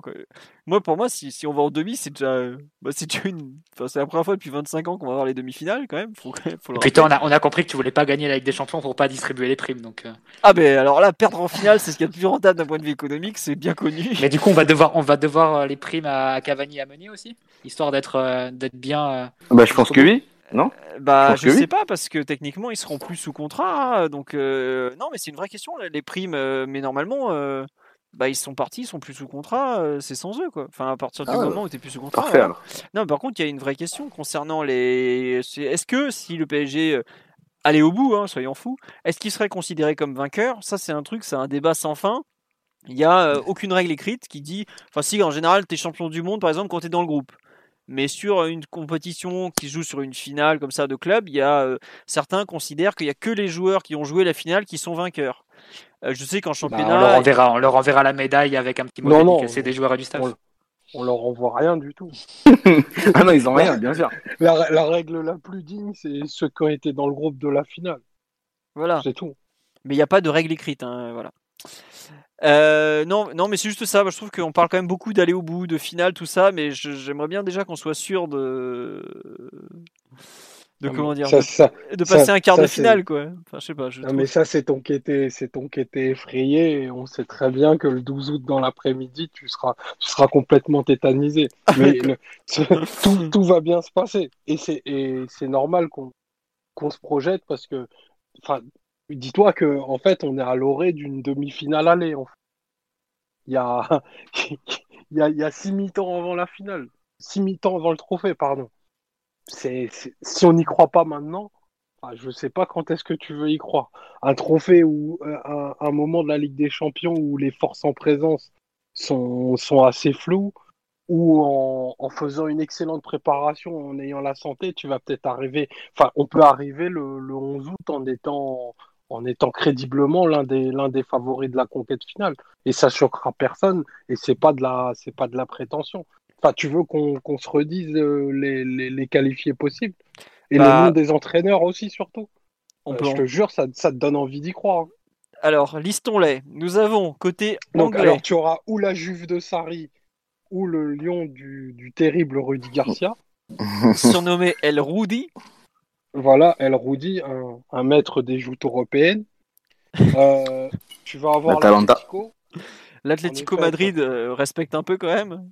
Non, mais en effet, l'Atlético, c'est sur un match comme ça, c'est le pire adversaire. Moi, je pense Ouais, même que- sur deux, peut-être encore plus, parce que eux, ils perdent l'avantage du, du match à domicile où ils prennent toujours l'avantage en général. Et, en- et C'est- le retour, ils font, ils font, ils font la gestion. Donc, euh, C'est vrai. Mais Est-ce qu'ils sont vraiment que- Bon, ils vont t'emmener aux 120 minutes. Je pense que ça va être ça l'objectif de, de Cholo. Bah, Euh, avec Yano. Black dans les buts, c'est peut-être pas un bon objectif. hein. Euh, donc l'Atalanta de Gasp, De Gasperini, ouais. voilà, qui, bon, qui se prendra les pieds dans le tapis à un moment, on, on espère.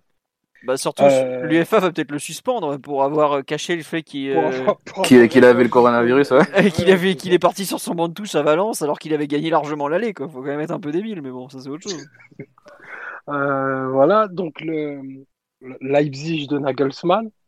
Privé de Timo Werner qui a signé à Chelsea puisque sa clause libératoire expirait au 15 juin. Donc il a pas eu le choix, il a dit allez hop, tant pis, je pars.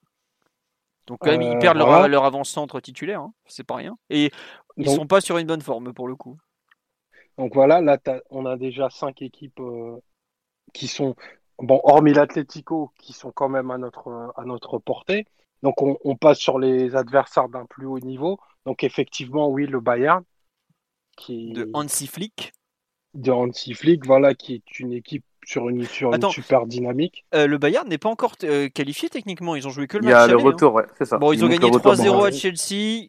Je pense qu'ils sont bien partis quand même. Quoi. Voilà. Bon, on va dire qu'ils ont 99,9% de chance, même si on est bien placé pour savoir que ça. ce n'est pas suffisant des fois. Donc, Voilà. euh, bon, donc le Bayern, euh, Bayern ou Chelsea, donc euh, de Lampard, et euh, sa charnière centrale euh, Zuma Rudiger.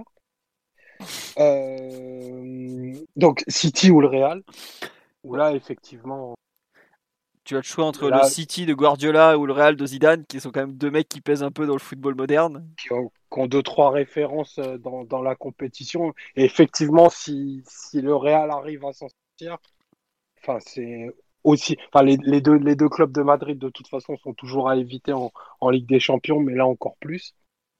Et qui est-ce qui ne Barça ou qui Napoli Et le Barça ou Napoli. Alors le Barça est quand même pas très inspiré globalement depuis quelques mois, mais ils ont un certain Lionel Messi qui Mais est bon, pas un mauvais joueur. Exactement. Et le Napoli de euh, Gennaro Gattuso est quand même une équipe très très chiante à jouer par contre. hein. Tout à fait, tout à fait. Qui un apôtre du, du bétonismo qui, qui sera très très compliqué à, à jouer aussi. Donc il y a, y, a, y a quand même euh, quatre équipes bien prenables. Je je vois pas une qui, est euh, largement, largement les autres en termes de, en termes de niveau, en termes de vécu même dans la compétition, puisque le, le Bayern n'a pas plus trop de références euh, très très significatives en, en, Ligue des Champions, donc c'est quand même très très très ouvert. C'est pour ça qu'il y a beaucoup de confiance à mon avis. Bon. Et à cet instant, donc on a fait un petit point sur les adversaires. Euh, Est-ce qu'il y a, par exemple, euh, un adversaire que, que vous voulez euh,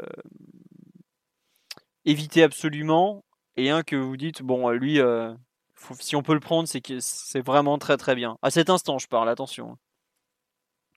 Qui veut se lancer? Monsieur Tignot, parce que comme je sais pas trop à quel moment tu dois partir, ça va être pour toi. Ouais. Ça va, pour l'instant, je suis encore là. Euh, bah écoute, je, je ne sais pas trop les équipes à éviter. Je pense que Omar les a données. Euh, je dirais le, le Bayern et le Real. Euh, un peu plus bas l'Atletico. Ça fait déjà trois équipes, c'est quand même pas mal. Et euh, bah là, à cet instant-là, tout à l'heure, tu, tu, tu en parlais. J'ai regardé aussi un peu les, les derniers matchs en Bundesliga. Et Leipzig n'était pas sur une très bonne, euh, une très bonne période. Ils perdent aussi euh, Timo Werner. Euh, donc, je dirais eux, mais voilà, conviction quand même. D'accord.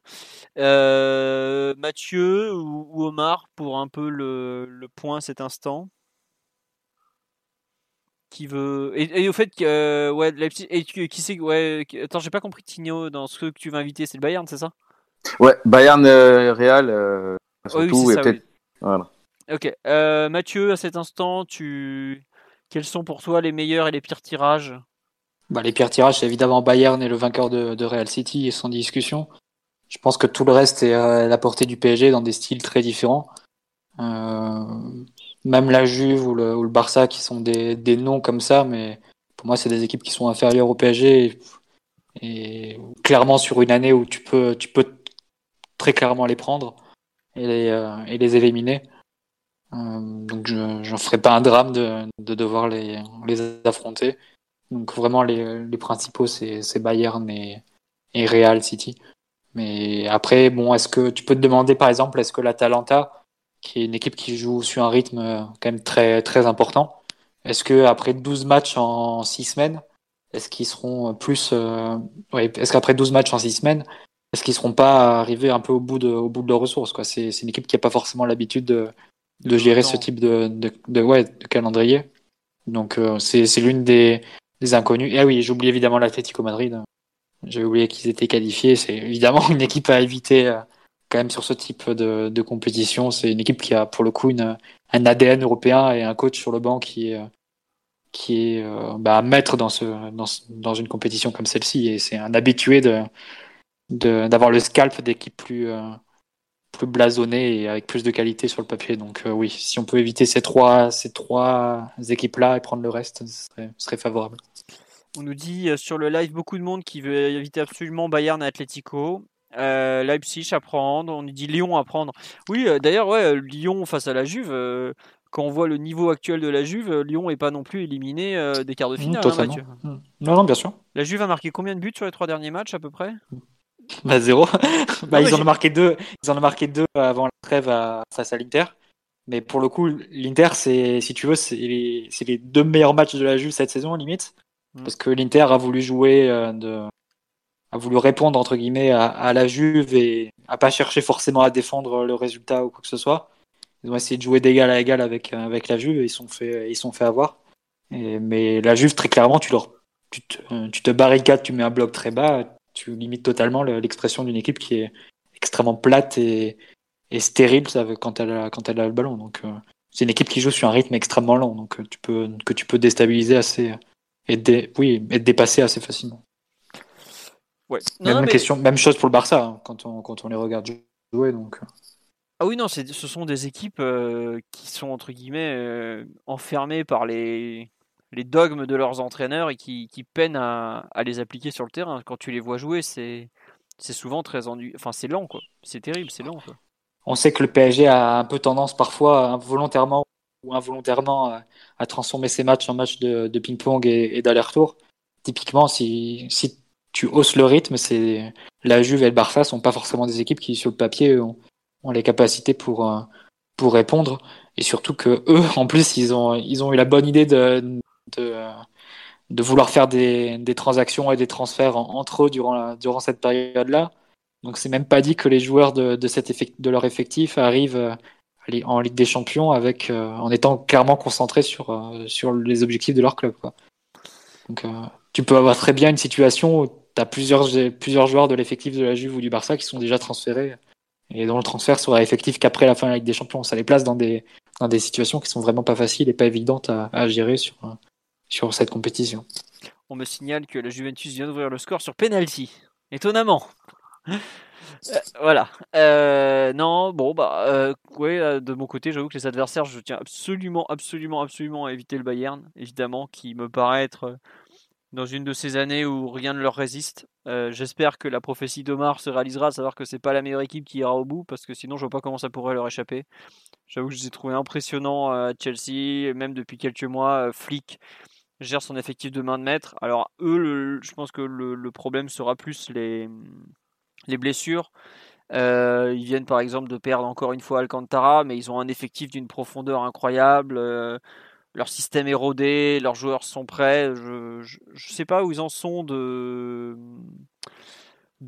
Coutinho, mais globalement, même s'ils le renvoient au Barça, il leur manquera pas beaucoup. Donc euh, pour moi, c'est vraiment l'épouvantail de la compétition avec bah, l'effectif, l'expérience. Bon, peut-être pas côté coach en revanche, même si quand je vois ce qu'il a réussi à faire en quelques mois, on n'a quand même pas à, un mauvais coach, loin de là, très loin de là même.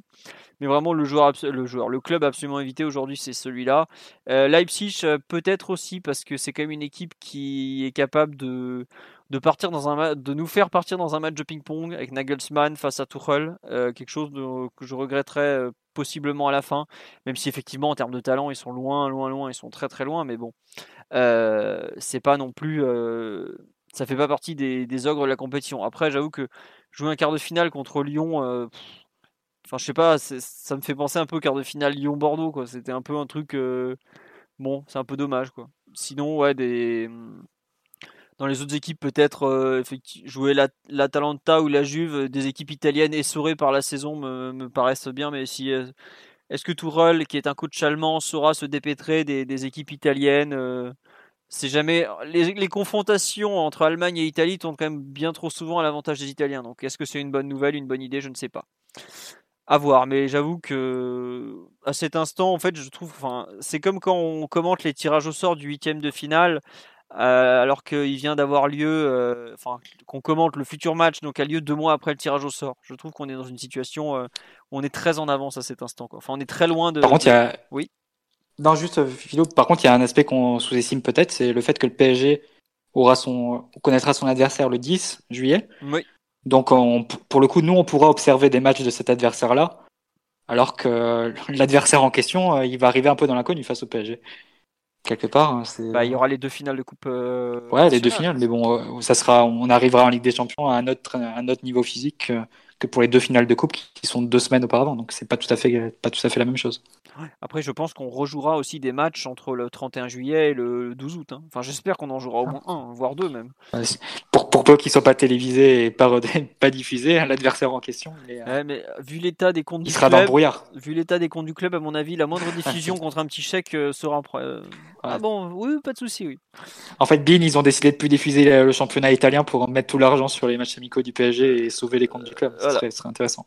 N'empêche que si Mediapro veut faire un petit coup, hop, ils s'achètent les droits des matchs amicaux du PSG. Et là, d'un coup, euh, les abonnements vont décoller. Quoi. Après six mois de à se gratter les veines en espérant un match, euh, ça peut être une bonne chose. On me dit, je suis chiant à pas vouloir jouer Lyon. Mais oui, évidemment que jouer Lyon de Rudy Garcia en quart de finale, c'est un bon plan. Mais c'est juste que pour l'affiche, bon, Déjà que le vainqueur sera critiqué, vous imaginez que là, bon. Et on nous demande d'où vient Michael Cuisance. Euh, c'est un Français qui est parti tout jeune au Borussia Mönchengladbach et qui, je sais plus où il était. Je crois qu'il était formé à Nancy, Cuisance.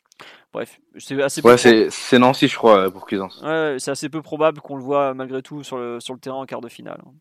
Il a un peu de, de monde devant lui. Euh, on a un peu fait le tour sur euh, les adversaires. Euh, on est sur un podcast très court d'une heure et quart. Il y a une personne qui nous demandait tout à l'heure, on va, on va compléter un peu. Est-ce qu'il y aura du public pour la Ligue des Champions? Ça n'a pas encore tranché, mais vu comme le coronavirus est en train de repartir du côté de Lisbonne, c'est ça part mal, on va dire. Donc l'UEFA fait tout pour qu'il y en ait, mais on ne sait pas si il y aura mise en vente de places, comment elles seront attribuées, donc c'est aujourd'hui très flou, mais c'est le seul point qui n'a pas été tranché lors du comité exécutif de l'UFA.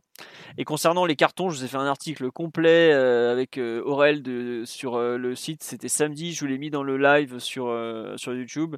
oui, Di Maria suspendu pour le quart de finale, Bernat et Meunier sont sous la menace d'une suspension, mais les cartons sont effacés, les cartons jaunes sont effacés après les quarts de finale. Donc en gros, si Bernat et Neymar se tiennent bien, normalement après ils pourront jouer la demi, voire la finale euh, s'ils sont font pas de bêtises. Il y a que les suspensions par contre qui sont, qui sont prolongées si pour les, demi-finales. Enfin, en gros, si on prend, si un joueur qui est sous la menace est averti en quart de finale, la suspension n'est pas effacée. S'il n'est pas averti, ses cartons en revanche sont effacés. Voilà. Euh, donc sur la prolongation de contrat qui a été proposée à Levin Kurzawa de 4 ans, euh, qu'est-ce que vous en pensez? Est-ce que vous trouvez ça logique, illogique? Est-ce que c'est une bonne chose, une mauvaise nouvelle, etc., etc. Qui veut en parler euh, Qui veut se lancer sur ce thème Tigno, vu que tu es encore là, qu'on en profite? Bah, moi, je pense que tout, ça est dû peut-être au départ de, de Kwasi, qui n'était sans doute pas pas prévu par le par le board par le board parisien. Peut-être que, que le but est maintenant de, de devoir recruter un, un défenseur central et de se concentrer peut-être sur un latéral droit, je, je sais pas, pour, euh, pour l'an prochain. Du coup, la, la solution de, de proposer une, une prolongation à, à Kurzawa m'apparaît, euh, je dirais pas logique, mais euh, compréhensible et, et, et audible. après, peut-être que la durée du contrat semble, semble élevée, 4 ans encore. Euh, je sais pas si l'article de Deva Padou sur France Football est, est réel sur le fait que Kurzawa voudrait doubler son salaire. Euh, mais en tout cas, euh, je pense que les raisons c'est euh, auparavant doivent beaucoup jouer dans cette proposition de prolongation à Kevin Kurzawa. Et aussi peut-être le fait que ce soit un joueur français formé en France et qui va peut-être en manquer dans la liste, toujours avec le départ de d'Aoshish Kurzawa et d'autres. Euh, non, Kurzawa, Aoshish Kwasi. ça peut peut-être jouer aussi dans le fait qu'on propose cette prolongation à Kurzawa. Euh, le joueur est, euh, revenait euh, bien, je dirais pas qu'il était dans une forme, mais il revenait quand même à, un niveau, un niveau de footballeur parce que il fut un temps où il a été vraiment à, un piètre niveau. Là, il revenait à, un bon petit niveau. Il a fait un bon match aller à, Dortmund. C'est sûr que c'est c'est pas assez pour être sans doute titulaire au Paris Saint-Germain devant Juan Bernat, mais c'est vrai qu'il avait fait des choses intéressantes et qu'il faut le mettre à son actif. Euh, tout ce qu'il a fait ces, derniers mois pour revenir à un niveau euh, intéressant. Il y a Bernat qui s'était blessé aussi euh, en cours de saison. Il avait fait des matchs importants. Il avait été bon. donc voilà, cette prolongation, elle me surprend un peu, mais je pense que ça ça piqué par par de nombreux de nombreuses de nombreux Ok. Dans ce live, on nous dit que c'est pour le vendre ensuite. Oh, je suis pas sûr que voilà. Et on demande quels seront les 8 joueurs formés en France dans les listes. Bah, je pense qu'on n'aura même pas 8 joueurs formés en France. En fait, le problème, c'est pas les 8 joueurs formés en France, c'est surtout qu'il n'y a que 17 joueurs non formés en France qu'on peut inscrire. Et les 17, on y arrive assez vite. Après, euh, les 8, bah, tu complètes. Au pire, on n'a même pas écrit, écrit 8 euh, noms sur les listes euh, pour la première partie de saison ni la deuxième. Je crois qu'on avait que 6 joueurs formés en France en comptant les formés au PSG. Je crois qu'on avait 3 formés au PSG et 3 formés en France. Donc voilà, c'est tout. Mais euh, le problème, c'est surtout que plus tu as de formés en France, logiquement, moins tu as de formés à l'étranger. Sachant que les formés à l'étranger, tu as droit qu'à 17 noms et que ça va très vite, 17 noms. C'est pour ça que l'intérêt des formés en France est là. Quoi. Mais sinon, euh, on n'est pas obligé d'avoir 8 joueurs formés en France forcément. On peut en avoir moins si. Pour peu qu'on ait, euh, on à 24 joueurs au total, si ça colle bien, c'est pas, pas nécessaire vraiment d'en avoir forcément 8. Quoi. Ce qui est important déjà, c'est qu'il en faut plusieurs formés au club et ensuite, c'est une façon de compléter. Euh, on nous dit, concernant Kurzawa, pour revenir dessus, prolonger Kurzawa reste la solution la moins chère, même en doublant son salaire. Oh là, si on double son salaire, ça devient quand même un joueur euh, qui prend d'un coup un très très gros salaire et ça devient quand même beaucoup moins intéressant. Si on double son salaire, il est au-dessus de, de Paredes, etc. non, non, non, non, non, non, non, Il a combien Tu sais que Kurzawa, actuellement, c'est l'un des trois plus petits salaires du club. Hein. Ah, d'accord, ok. en tout cas, du groupe pro. Je compte pas les jeunes, évidemment, mais avec, euh, avec Dagba et Meunier, c'était les trois plus petits. Bon, si tu rajoutes Bulka, ok, c'est toujours dans les trois plus petits vu que c'est, ce serait Bulka, Dagba et lui quoi. T'es, euh, sûr de ça? Parce que moi je le voyais un peu mieux payé que ça quand même. Hein. Mm. Bah s'il a 200 000 bruts, c'est pas beaucoup. Hein. Euh, non, mais pour moi il est à plus que ça. Il est à facile 3-4 millions par an. moi je pensais qu'il était à 3-4. Je, je, pensais qu'il était à 3-4. Dans les chiffres qui circulaient de, de salaire de, de l'équipe, etc., à chaque fois, il était donné à peu près au même niveau que Meunier, mais par exemple toujours en dessous de soit de Sergio Rico, soit de Choupo-Moting par exemple. Après, Enfin, bon après ça doit jouer pas, Rico- pas forcément à grand chose, mais Rico a un salaire monumental parce qu'il l'a négocié au meilleur moment avec Séville et Choupo Mm. il est arrivé libre. Donc euh, c'est aussi pour ça quoi. Mais bon, effectivement, euh, on nous dit. mais de toute euh, façon son salaire serait pas doublé. Enfin faut pas. Je pense que Dave Apadou il a un peu un peu craqué ou alors il a il a retranscrit les demandes de l'agent hier. C'est pas faut après que l'agent avec un peu ça, un peu de euh, recul. ouais, que l'agent demande ça, moi ça me choque pas. hein. On parle d'un mec en fin de contrat qui a 27 ans, qui revient bien, qui joue au PSG. Bah, il peut demander, c'est pas pour autant qu'il l'aura. hein. Enfin, c'est Mm. comme quand les Brésiliens avaient dit ouais bah Thiago Silva pour prolonger, il a demandé deux ans et une augmentation quoi. Bah, il peut demander. hein. Ok, après l'avoir c'est autre chose, mais tu peux toujours demander. hein. Bon, certes, tu jettes pas des bases de négociation très saines, mais euh, Après, il faut encore que ça se confirme, cette, cette idée de prolongation. Euh, Moi, j'exclurais pas comme ça, par principe, le fait que ce soit le PSG qui fasse miroiter à Kurzawa euh, la possibilité de, prolonger pour qu'il accepte de rester deux mois euh, et finir la saison avec nous. hein. Ça, je, je l'exclurais pas forcément. Mais bon, après, si tu pars du principe que le PSG voudrait le prolonger, serait intentionné à, le prolonger, c'est compliqué d'émettre une opinion parce que la défense, a priori, est partie pour tellement changer. Il y a tellement d'inconnus qui planent sur, sur ce secteur-là. On a les départs qui sont, qui sont acquis de, de Thiago Silva et de, et de Kouassi. On a donc Kurzawa qui est en fin de contrat. On a Bernat, personne n'en parle, mais c'est un, c'est un vrai dossier. Euh, Parce que je, je pense qu'on Bah, est quand même bah- plus tous d'accord pour dire qu'à un moment, ça suffit de perdre des joueurs à 0 euros. Bah Et Bernat, Mathieu, si- dis-moi de prolongation, dis-moi à négocier une prolongation, mais il nous annonce qu'il veut rester longtemps. Je ne comprends pas. Bah, je suis désolé pour ses fans, mais si, euh, si les négociations sont bloquées avec le club et qu'elles avancent pas, il doit être mis sur la liste des transferts et il doit être transféré dès cet été, Bernat.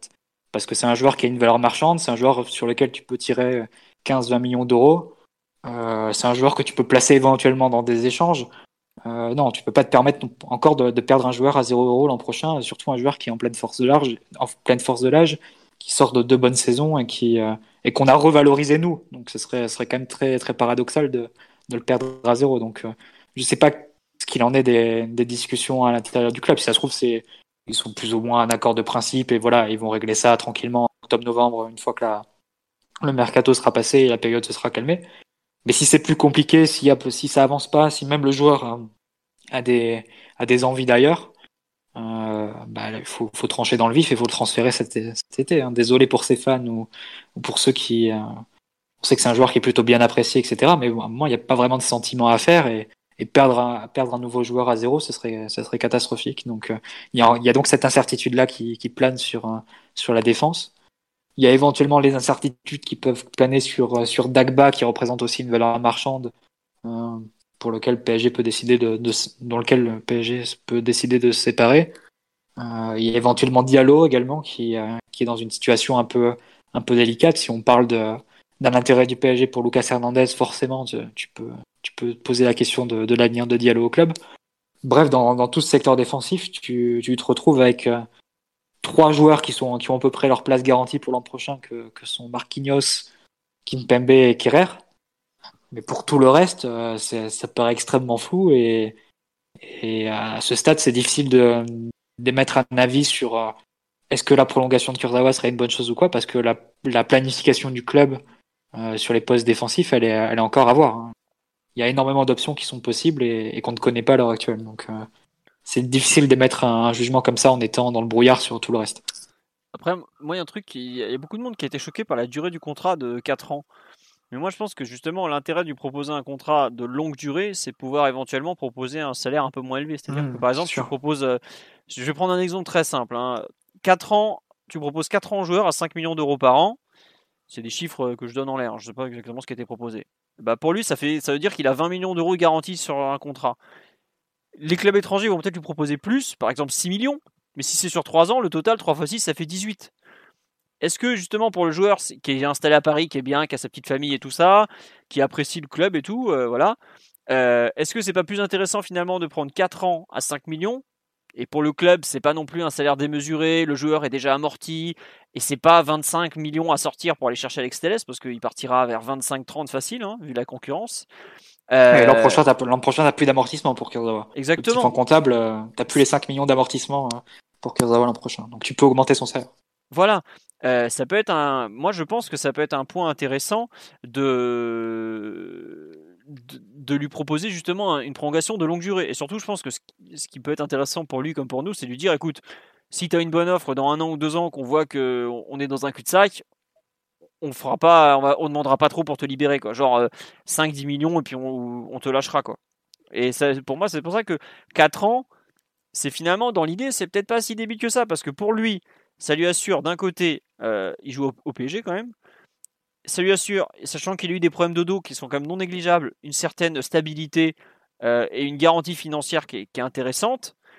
Et pour le club, ça lui assure de ne pas voir partir un joueur en fin de contrat encore. Donc, de ne pas avoir à racheter un joueur, sachant que, comme l'a dit euh, très justement, le départ de Kwasi n'était pas vraiment prévu. Il faut qu'on retrouve encore un défenseur central ou un arrière droit. Et en plus, bah tu sais que si ça se passe un peu mal, dans deux ans, tu peux toujours tenter. Soit de leur fourguer dans un échange, parce que je vous rappelle que Kurzawa a quand même failli partir en janvier à la Juve dans un échange qui arrangeait bien les deux clubs, et ça veut dire qu'il n'est pas totalement fermé à l'idée peut-être de découvrir une expérience à l'étranger, sachant qu'il a 27 ans, bien 28 en, en comment dirais-je en septembre, et c'est pour ça que je me dis que, ok, 4 ans c'est long, surtout s'il nous fait 4. Euh, cette saison, elle est plutôt convenable, voire euh, très acceptable pour un latéral remplaçant, parce que je trouve que c'est un poste où il est très dur d'être remplaçant. Mais les précédentes étaient franchement horribles. Euh, l'année, l'année encore avant, il, enfin, quand Tourelle essaie de le relancer, c'est une catastrophe. alors les avec Emery, j'en parle même pas. Quoi.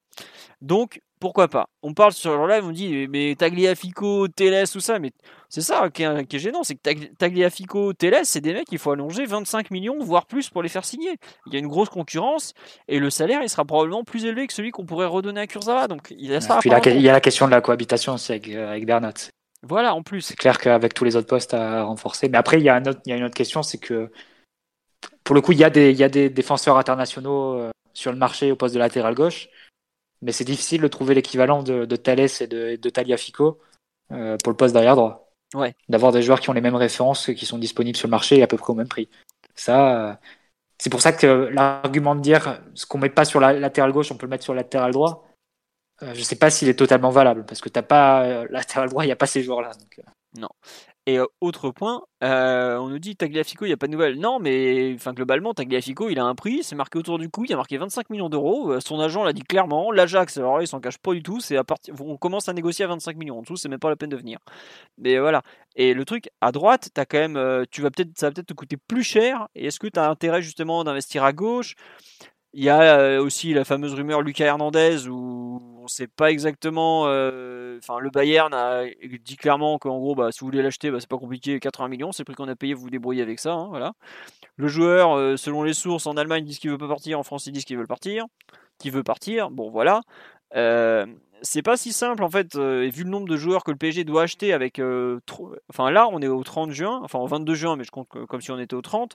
On a déjà trois joueurs qui jouent régulièrement qui s'en vont, qu'on doit remplacer. Alors, Cavani, on le remplacera probablement pas par un joueur euh, qui coûte aussi cher. Meunier, il va quand même falloir trouver un arrière droit capable de jouer 30 à 40 matchs dans la saison. Hein. C'est quand même pas rien et Kwasi qui depuis le mois de décembre a quand même joué 13 matchs. Donc c'est-à-dire qu'il est rentré euh, de plein pot dans la rotation. Donc c'est au moins un joueur du banc de touche. Il va falloir ajouter euh, d'ici au 31 août Choupo-Moting qui est quand même un mec qui pareil a dû jouer une trentaine de matchs. Je crois qu'il a joué 1500 minutes sur la saison. Il va falloir trouver un gardien remplaçant parce que Sergio Rico euh, part. Un défenseur central avec le départ de Thiago Silva ça fait déjà là j'en suis à 6 joueurs et c'est pas forcément euh, si en plus on veut rajouter un milieu de terrain parce qu'on peut estimer qu'il nous manque de la taille, qu'il nous manque ci ou qu'il nous manque ça, euh, ça fait quand même pas mal de monde à trouver. Est-ce que à ce moment-là, tant pis, on sacrifie le poste de doublure à gauche? C'est ça peut être aussi un, une idée parce que justement il y, a trop de joueurs à aller acheter. Quoi. Enfin moi en tout cas je comprends cette prolongation comme une idée de pas trop dépenser à ce poste-là et tant pis pour Alex Telles, tant pis pour Tagliafico, on continue soit avec le même duo, soit on verra au moment où Bernat part. Et là est-ce que euh, selon le prix qu'on récupère de Bernat, est-ce qu'on sera capable d'aller mettre une grosse somme peut-être sur un mec de, de gamme supérieure à Tagliafico ou Telles, euh, voire euh, Lucas Hernandez quoi. Mais bon.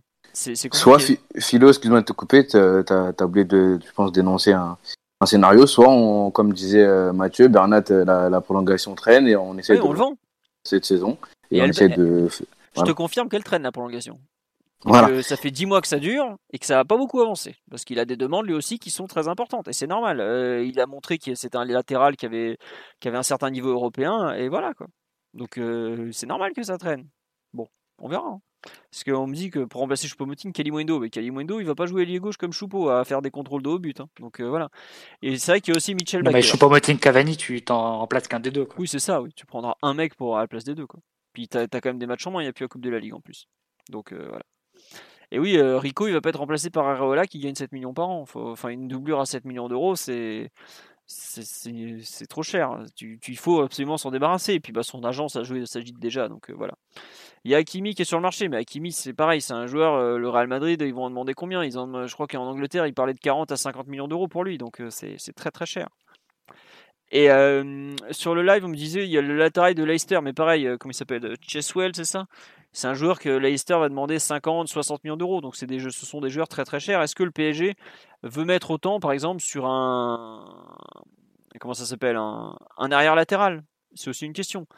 Euh, on nous parle de, la doublure de Bernat, ça peut être Diallo, mais est-ce que si, Diallo est la doublure de Bernat, qui est la doublure de Kimpembe, par exemple? C'est toujours pareil. Au bout d'un moment, les chaises musicales. euh, il faut, faut remplir les chaises, quoi.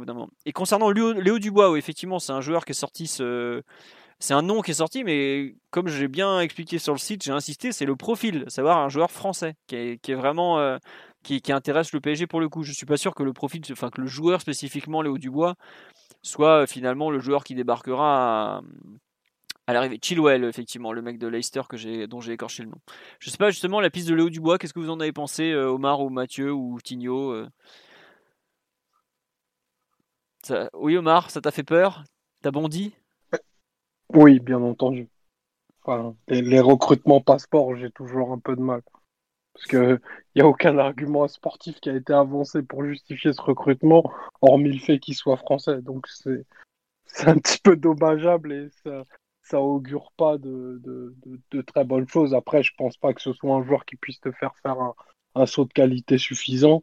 Euh, et juste pour revenir à la, à la prolongation de Kurzawa, euh, bien entendu, moi j'ai trouvé ça très surprenant parce que enfin, les bonnes choses qu'il a faites euh, autour de, autour de février-avril n'effacent pas cette année de quasi misère absolue en, termes de, performance sportive. Et là, le, voir se faire proposer 4 ans supplémentaires, c'est quand même quelque chose de, très très surprenant. Quel que soit le, contexte, quel que soit le, besoin de, joueurs formés en France ou, ou que sais-je. Enfin, ce serait quand même un engagement fort pour quelqu'un qui a des états de service euh, pas très positifs euh, depuis, depuis qu'il est au club. Ah, ce serait un retournement de situation incroyable parce qu'il était dans Ah, l'avion bah, pour Turin euh, la- les derniers jours de juin, et- de janvier pardon. Et c'est la Juve qui a fait euh, qui a fait machine arrière, euh, un peu à la surprise générale et, et sans, sans qu'on ait eu la justification réelle au final. Donc euh, c'est vrai que ce serait un sacré retournement.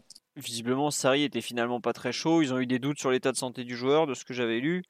Puis il faut quand même rappeler que le dernier match de Kurzawa, il est, il est rentré milieu offensif droit quand même.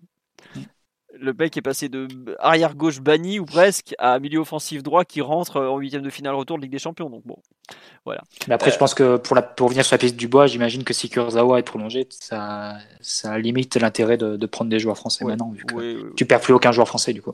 c'est vrai. Euh, on nous demande qu'est-ce qu'on pense de la rumeur Lucas Hernandez. Euh, qui veut se lancer sur ce point Mathieu, Omar, Lu- euh, Lucas, euh, Tigno, excuse-moi. Lucas Hernandez est avec nous ce soir. Bonsoir Lucas, alors que penses-tu du Tour de France et du report en septembre? Non, qui, qu'est-ce que t'en... Bah tiens Mathieu, puisque tu as le micro ouvert, euh, qu'est-ce que t'en penses de la rumeur Lucas Hernandez? Tant au Ah, profil que tout. euh. Bah, je- le, le niveau du joueur, je pense que euh, il fait pas, il fait pas forcément débat. C'est un joueur qui peut-être était un peu méconnu quand il était à, à l'Atlético Madrid, mais maintenant qu'avec la Coupe du Monde 2018 qu'il a faite, je pense que tout le monde est, au courant de, la valeur du joueur et de, ses qualités. Euh, c'est un joueur qui te couvre euh, les deux postes et moi je le préfère peut-être plus arrière gauche parce que il a quelque chose de, de plus rare à ce poste-là, c'est qu'il sait défendre et il combine à la fois la, la capacité à une grosse débauche d'énergie sur son couloir et la capacité à défendre efficacement, euh, efficacement son côté. Et on sait que, vu le nombre de buts et de, et de différences qui sont faites sur les, sur les couloirs, c'est avoir un joueur qui te, qui te, qui t'apporte des garanties à ce niveau-là, c'est, c'est assez, euh, c'est presque inestimable. Mais même si tu veux l'envisager en défense centrale, c'est un joueur qui formerait avec Marquinhos une, une euh, doublette qui, je pense, qui satisferait énormément Tourelle parce que ça te permet de jouer euh, avec la ligne extrêmement haute. C'est deux joueurs très rapides, c'est deux joueurs qui sont qui font des couvertures latérales, l'une de leurs spécialités. Donc pour Tourelle, ce serait vraiment une recrue assez idéale. Un peu petit quand même ensemble. Hein. Peut-être, mais en mettant de côté évidemment les problèmes physiques qu'il a eu ça, je ne saurais pas dire. J'ai pas forcément suivi sa saison à, à Munich, donc je ne saurais pas dire à quel niveau il a, s'il a vraiment récupéré et, retrouvé l'intégralité de ses capacités. Après, euh, sur la question du prix, j'imagine que 80 millions d'euros, le Bayern n'en tirera pas, on tirera pas autant. Et si ça, si ça doit se faire, le PSG irait plus sur, sur la formule d'un prêt, par exemple. J'imagine que le PSG serait, vu les incertitudes qu'il y a sur la, sur les capacités physiques du joueur, ce serait peut-être la formule que, que, le PSG essaierait d'explorer au moins en, phase initiale de, négociation. Mais après, je pense que ça dépend de, plusieurs choses. Ça dépend déjà de ce que le Bayern va faire avec Alaba. Euh, parce que si Alaba part, évidemment, ils vont garder Hernandez. Ils ont, ils ont un joueur qui est capable directement de le remplacer. Mais si Alaba reste, est-ce que le Bayern peut se permettre d'avoir un joueur comme ça à 80 millions d'euros sur le, sur le banc? Euh, parce qu'à la base, les plans du Bayern ont quand même beaucoup évolué cette saison. À la base, ils prennent Hernandez pour jouer défenseur central, à la bas pour être arrière gauche et, Davis pour être remplaçant sur la ligne d'attaque. Et au final, Davis se retrouve titulaire arrière gauche, à la bas titulaire défenseur central, et c'est donc Hernandez qui en fait les frais en, passant sur le banc. Donc, euh, je pense que c'est assez lié à la question d'Alaba. Et de deux, pour euh, parler de la temporalité, c'est un transfert qui enfin, c'est impossible que ce transfert se fasse avant, avant la fin août. Oui. Parce que le Bayern est encore en lice dans, dans les compétitions, ils sont encore en lice pour le triplé. Et c'est très juste que le Bayern, par la voix de, de Salihamidzic, euh, euh, démente les rumeurs d'un départ d'Hernandez. Ils ont tout intérêt à garder tout le groupe, euh, tout le groupe concentré jusqu'à la fin de la, saison pour, pour jouer à fond leur, leur chance de triplé. Donc, euh, de ce point de vue, c'est c'est un peu ce qu'évoquait Leonardo dans son interview au JDD la semaine dernière. Tout est décalé et, c'est pas un transfert qui va, se ferait en septembre. Quoi. C'est pas du tout un transfert qui se règle actuellement en juin ou en juillet. Euh, pas mal de questions sur le live. Alors déjà, comme j'ai dit, les Gressé, les Dina Bimbe, les Areola ne peuvent pas jouer la Ligue des Champions. Les joueurs prêtés, c'est pas possible. Donc vous, vous, pouvez tous les oublier, ils joueront pas à la fin de la Ligue des Champions. Euh, on nous demande sur le live, à la même situation qu'un contractuel tu Bernat. Tout à fait, il est en fin de contrat en 2021 et son agent euh, Pinizavi, que vous connaissez peut-être, comme diraient certains, euh, doit rencontrer la direction du Bayern avec le père de David Alaba qui est un sacré personnage, qui est un DJ autrichien, qui a fait un hit incroyable dans les années 80. Vous pouvez aller chercher sur internet, c'est formidable. Euh, en juillet pour discuter. Donc c'est soit prolongation, soit vente. Hein. Globalement, le côté Bayern, on compte pas perdre d'argent sur un joueur qui vaut 40 à 50 millions d'euros. Est-ce qu'on y croit? Honnêtement, si Alaba doit partir, pour moi, il signera. Euh, je vois bien signer au Real en Espagne, sinon ou Première Ligue. Je ne vois pas du tout venir au PSG. Il a des joueurs, euh, il y a des clubs anglais qui rêvent de l'avoir. En plus, il a totalement le profil pour jouer en Première Ligue. Donc voilà, je crois, que le PSG s'intéresse à lui, ça me paraît hautement probable, parce que c'est un super joueur qui a une situation contractuelle qui est pas où le Bayern n'est pas en position de force. Mais alors de là à le convaincre de venir jouer en France, alors qu'il y a, il y a beaucoup de joueurs, beaucoup de clubs qui le veulent et des très bons clubs, je pense que un certain Manchester City, un Pep Guardiola, il, il hurlerait dans tous les couloirs qu'il faut absolument l'acheter. Et je pense pas que ça dérangerait à la bas de retrouver un coach qui l'a beaucoup fait progresser, par exemple. Donc, euh, Mais même Hernandez, ce serait quand même un sacré presque tour de force de le convaincre de revenir en France parce que globalement, depuis le début de, ouais, de venir en France, globalement, depuis, les, depuis le rachat par QSI, on a eu quand même beaucoup, beaucoup de mal à, convaincre de, des joueurs internationaux et titulaires en équipe de France de, de venir ou de revenir dans le championnat de France. C'est un peu, euh, ça rejoint un peu les débats qu'on a eu sur les, sur les jeunes d'ailleurs. C'est, globalement, les joueurs français, ils, ils se voient pas rester euh, très longtemps à Ligue 1 et ils se voient plus un, une carrière et un avenir à l'étranger on a bien vu les, difficultés qu'on a eues pour euh, Kanté, pour Griezmann, pour euh, même pour Dembélé. Hein. On, a, attendu l'an dernier que dans l'éventualité d'un d'un deal avec Neymar, euh, ça lui, enfin, ça lui disait absolument pas de revenir en France. Donc ce serait quand même assez, assez surprenant et assez, assez fort de, faire revenir et de faire venir plutôt un joueur titulaire de l'équipe de France dans le championnat de France. Ce serait, assez étonnant et assez, ouais, presque un tour de force. Ouais. Alors, sur on nous dit, il s'était fait les ligaments. Alors, il y a eu plusieurs blessures. Il y a eu, effectivement, avec l'Atlético, il s'était explosé les ligaments du genou. Ensuite, il est revenu, il a eu un petit arrêt cette saison, petite alerte au genou, mais ça, c'est normal, hein, quand on revient comme ça, il a été arrêté, je crois, une contusion en octobre ou septembre par là. Et ensuite, il s'est explosé la cheville de nouveau en octobre, euh, pour, euh, je crois, il a été absent trois mois encore. Et là, dernièrement, où on marche, je sais plus, tendon. Mais il revient, euh, il a quand même joué 22 matchs en, Allemagne, donc c'est pas si. Euh, sachant qu'ils en sont à. Je crois qu'il a joué 18 matchs de championnat sur 33 journées à cet instant. En ayant été. Euh, en ayant commencé sa saison après tout le monde et en ayant été absent 90 jours au milieu. Donc c'est pas, pas rien. Donc la saison est pas blanche, mais c'est vrai qu'il a, il a quand même été pas mal blessé. Et surtout, il a fait genou puis cheville. Mais globalement, jusque-là, j'ai pas le souvenir d'un joueur qui était spécialement blessé. Après pour moi, il y a quand même la question de... du poste, à savoir, c'est quand même bizarre d'aller chercher un mec qui veut jouer euh, principalement axe gauche, qui est le poste de la défense où on a le plus de monde à cet instant avec Kimpembe et Diallo. Quoi. Je trouve que c'est. Je sais pas, Omar ou Tigno, ce que vous en pensez, mais pour moi, c'est un peu bizarre quand même, cette piste à ce niveau-là. Quoi. Après, c'est plus pour répondre à une opportunité qui serait, qui serait tout bonnement exceptionnelle, parce qu'un un joueur de cette qualité, dans cette force de l'âge, c'est des occasions qui sont rares. Je pense que c'est plus ça la, la logique qu'aurait Leonardo plutôt qu'une qu'une logique de construction d'effectifs purement, purement rationnelle. C'est saisir une opportunité qui se, qui se présentera peu, probablement plus, euh, plutôt que de se dire bon bah j'ai déjà euh, deux défenseurs gauchers euh, français et prometteurs, donc je pense que je pense que c'est plutôt comme ça qu'il faille le voir. Et en tout cas, euh, pour, abonder dans, dans le sens euh, des, des, propos de Mathieu, ce serait effectivement un, coup de maître que, que de pouvoir euh, attirer Luca Hernandez. Après, on n'a on pas plus d'infos que ça, mais c'est déjà le fit Luca Hernandez via Munich, via en Allemagne, c'est assez compliqué. Donc c'est peut-être une opportunité à saisir 12 mois plus tard et, et vraiment, si on peut, si on peut la mener à bien, ce serait un, gros saut qualitatif du niveau défensif de, de l'équipe, quel que soit le poste où il soit fixé d'ailleurs.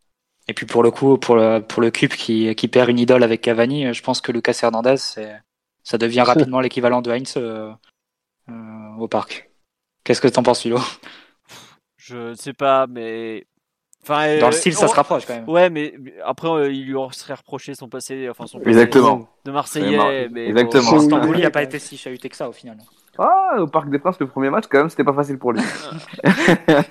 après, le plus gros problème de Stambouli a plutôt été son niveau que, que, son passé marseillais. Faut quand même le dire. c'est vrai. Un mec qui est bon, globalement, il sera, il sera accepté. Et puis, Lucas Hernandez, euh, Enfin, sur le terrain. Mais dans le style de jeu. Il est incroyable. Ah, dans le style de jeu, moi je suis complètement fan. Comme toi, arrière gauche, un mec qui arrache tout le couloir, c'est typiquement le genre d'arrière gauche que le parc a, beaucoup aimé. Et à ce niveau-là, depuis Gabriel Heinze, on n'a pas vu grand monde euh, être capable d'être de, un arrière gauche dans ce style, euh, dans l'agressivité. Bon, c'est ça sera intéressant. Quoi. Moi, j'avoue que pour l'arrière gauche, je signe, mais alors les yeux fermés. S'il faut revendre Bernat en catastrophe pour faire signer Lucas Hernandez, que on vend tout le monde et il n'y a pas de souci. Hein. Il vient quand il veut. Après, euh, tu as évoqué effectivement le, problème du coût et le problème. Enfin, pour moi, il y, a un, côté aussi symbolique. Pour le Bayern et son directeur sportif Salihamidzic, ça serait quand même un camouflet terrible de revendre le plus gros transfert de l'histoire du championnat un an après son arrivée. C'est ça qui me fait un peu. Euh, vu la fierté et l'ego des dirigeants bavarois en général, bon, je les vois pas. Euh, comment dirais-je Transiger à ce niveau-là. On verra dans la durée, hein, mais j'ai un peu de mal euh, à y croire à cet instant. Et d'ailleurs, les médias allemands, tous sont assez dubitatifs sur, euh, sur ce point, hein, notamment à cause de ça. On nous dit est-ce que le PSG doit se penser sur Kamavinga bah, Le PSG se penche dessus, mais il y a, bah, Rennes a quand même expliqué aujourd'hui qu'il n'était pas à vendre, donc euh, ça sera très cher dans tous les cas. On nous dit quand. Si son agent c'est Moussa Sissoko à Kamavinga, faut oublier. Hein, désolé. Je, savais que, que, Il y a des principes à avoir.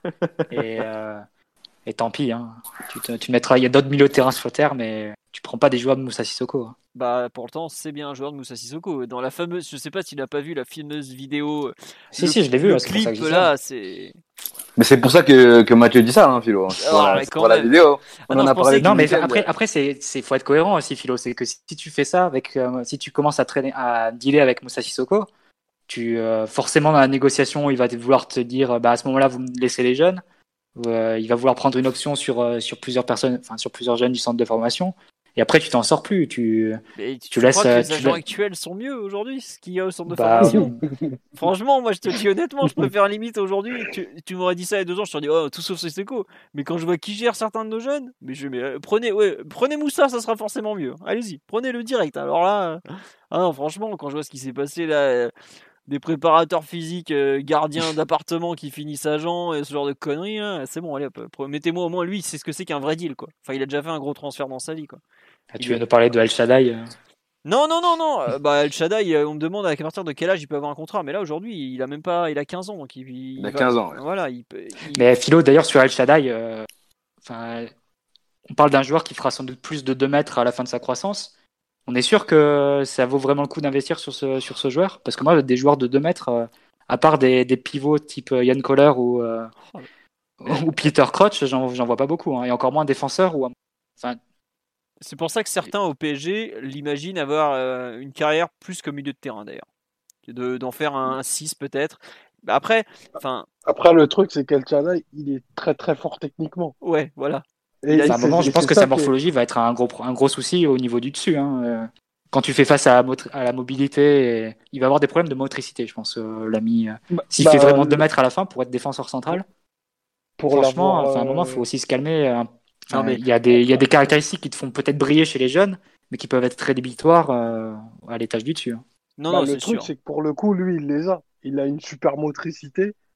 Il est, bah, il est pas lent et il est très très fort techniquement. Et c'est ce mix-là qui fait que c'est assez surprenant. Après, c'est sûr que qu'un joueur de 2 mètres et de 100 kilos, à minima, ça va forcément euh, ça va forcément dénoter. Mais euh, après pour bouffer du coup beaucoup de matchs de jeunes, euh, il y a des morphologies qu'on va beaucoup retrouver dans les dans les 6 7 6 7 prochaines années. Il va y avoir énormément de joueurs à plus d'un mètre 90 parce qu'il y a plein de plein de U15 qui font déjà plus d'un mètre 80. Donc Ouais. euh, est-ce qu'il sera est-ce qu'il sera vraiment beaucoup plus grand que les autres? C'est une autre question. Mais il- pour le coup, euh, il a vraiment il a vraiment un mix de qualité qui, qui est assez surprenant en fait. Ah, c'est un, un cocktail, honnêtement, j'ai très rarement vu ça. Enfin, il y a eu un peu une version 1.0, c'était Zagadou, qui, pareil, avait quand même des, des pieds, euh, même si aujourd'hui, au niveau professionnel, je trouve qu'il les utilise pas encore très bien, mais qui avait vraiment des pieds pour son âge, qui était assez fou à ce niveau-là. Mais euh, un, on va en avoir de plus en plus, comme dit Omar. Parce que tu vas sur les terrains, tu vois des. Bah, tu vois des grandes tiges, mais qui, qui savent jouer au foot, quoi. C'est fini l'époque où les mecs ils formaient des. des- Enfin, tu les vois, tu les vois au niveau amateur, tu les vois pas au niveau ah, professionnel. pas encore, mais ils vont arriver, ils vont arriver, quoi. C'est c'est comme ça, quoi. Je sais pas. Je, je comprends aussi un, un peu tes réticences, mais des joueurs. les joueurs de 2 mètres, je te dis, c'est Yann Kohler, c'est Peter Crouch, c'est Zigic aussi à l'époque de- du Racing Santander, hein, pour ceux qui, qui suivaient la Liga ou l'équipe du dimanche à l'époque.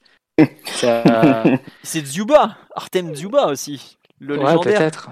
Bah, le russe. Ouais, mais Je tu sais vois, même pas s'il a en- 2 mètres, il est peut-être un peu en dessous. Mais Ah, si, si, Dzuba, je Ah. crois qu'il a plus de 2 mètres, il a, deux- il a 1,98 ou 2 mètres, je sais plus. il n'y a, pas- il y a pas un 1,96, basketteur, euh, un- il y a pas un basketteur connu euh, en NBA, je suis pas spécialiste, je m'adresse à, à Titi sans doute, qui, euh, qui faisait du foot à la base et qui a été réorienté, euh, Hakim qui a été Olajuwon. réorienté sur le basket pour la suite. Enfin, à un moment, je- enfin, il faudrait quand même pas investir beaucoup sur, euh, sur l'ami El Shaddai pour que dans deux ans, on l'envoie au PSG Basket. Quoi. Oh l'abus, oh l'abus. Non, mais re- regarde Paul, regarde Paul Pogba.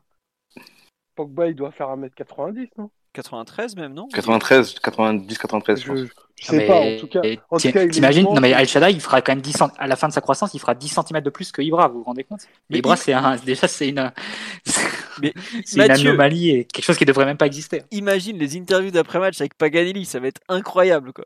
C'est- Moi, juste pour ça, je veux qu'il signe, quoi. L'autre, il va sauter en l'air, ça va être incroyable. Ça va être un cirque, ça. c'est la, la Ligue 1 qu'on aime, quoi.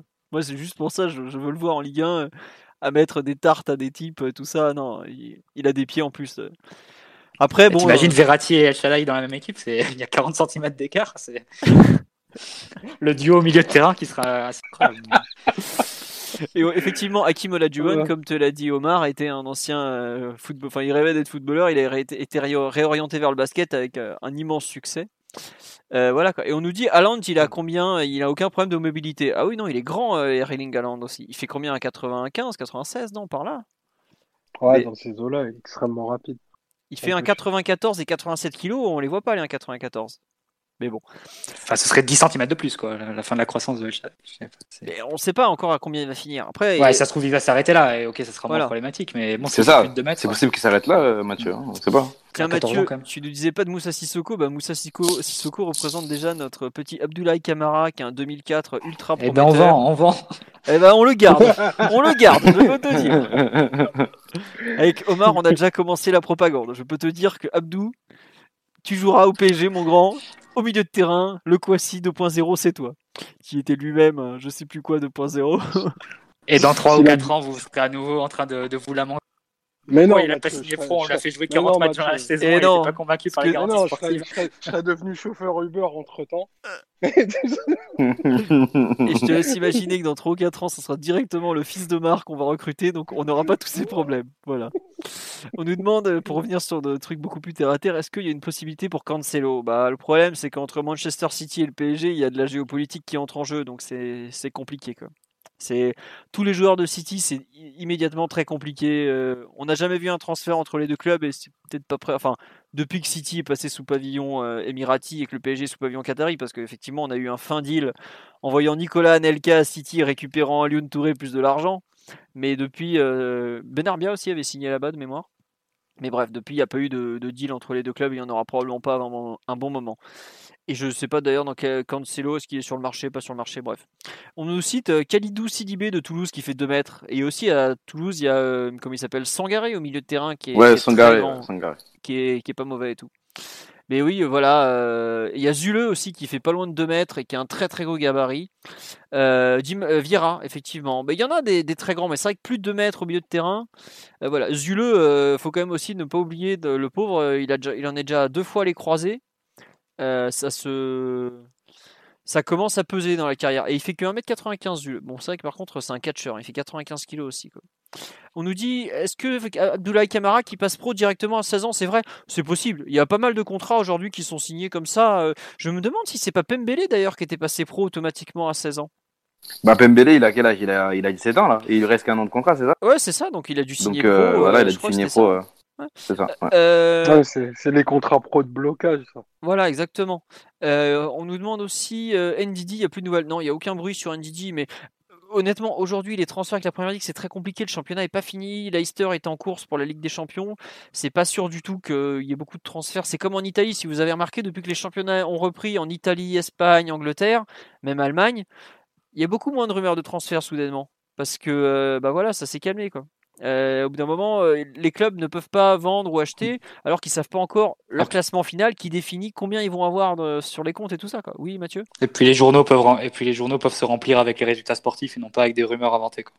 Aussi. Faut, faut quand même le dire. Après, c'est vrai que ça fait bien trois jours que le PSG n'a pas fait une offre à 30 millions d'euros pour un joueur au hasard. Donc, euh, il est temps qu'on reprenne un peu la compétition nous aussi. Et le joueur le plus grand du PSG actuellement, bah, euh, je sais pas trop qui c'est. Tiens, euh, je sais pas si c'est pas Kerrer, non? Je Vous voyez qui c'est aujourd'hui le joueur le plus grand du PSG dans le groupe pro? Euh, Peut-être. euh, C'est Boulka, non? Ah oui, il a mis Boulka, oui, oui, oui, effectivement. Ah oui, Et- ouais. Et on a oublié le colosse, le meilleur de tous, Sharendoy. Celui qu'on a, dont on a tant parlé dans nos podcasts en plus. Un On grand joueur. On l'embrasse, Sharendoy. Bon, voilà. Euh, on a un peu fait le tour de l'actualité. On en est à 1h50, donc vous, euh, ceux qui écoutent en replay auront quand même de quoi faire.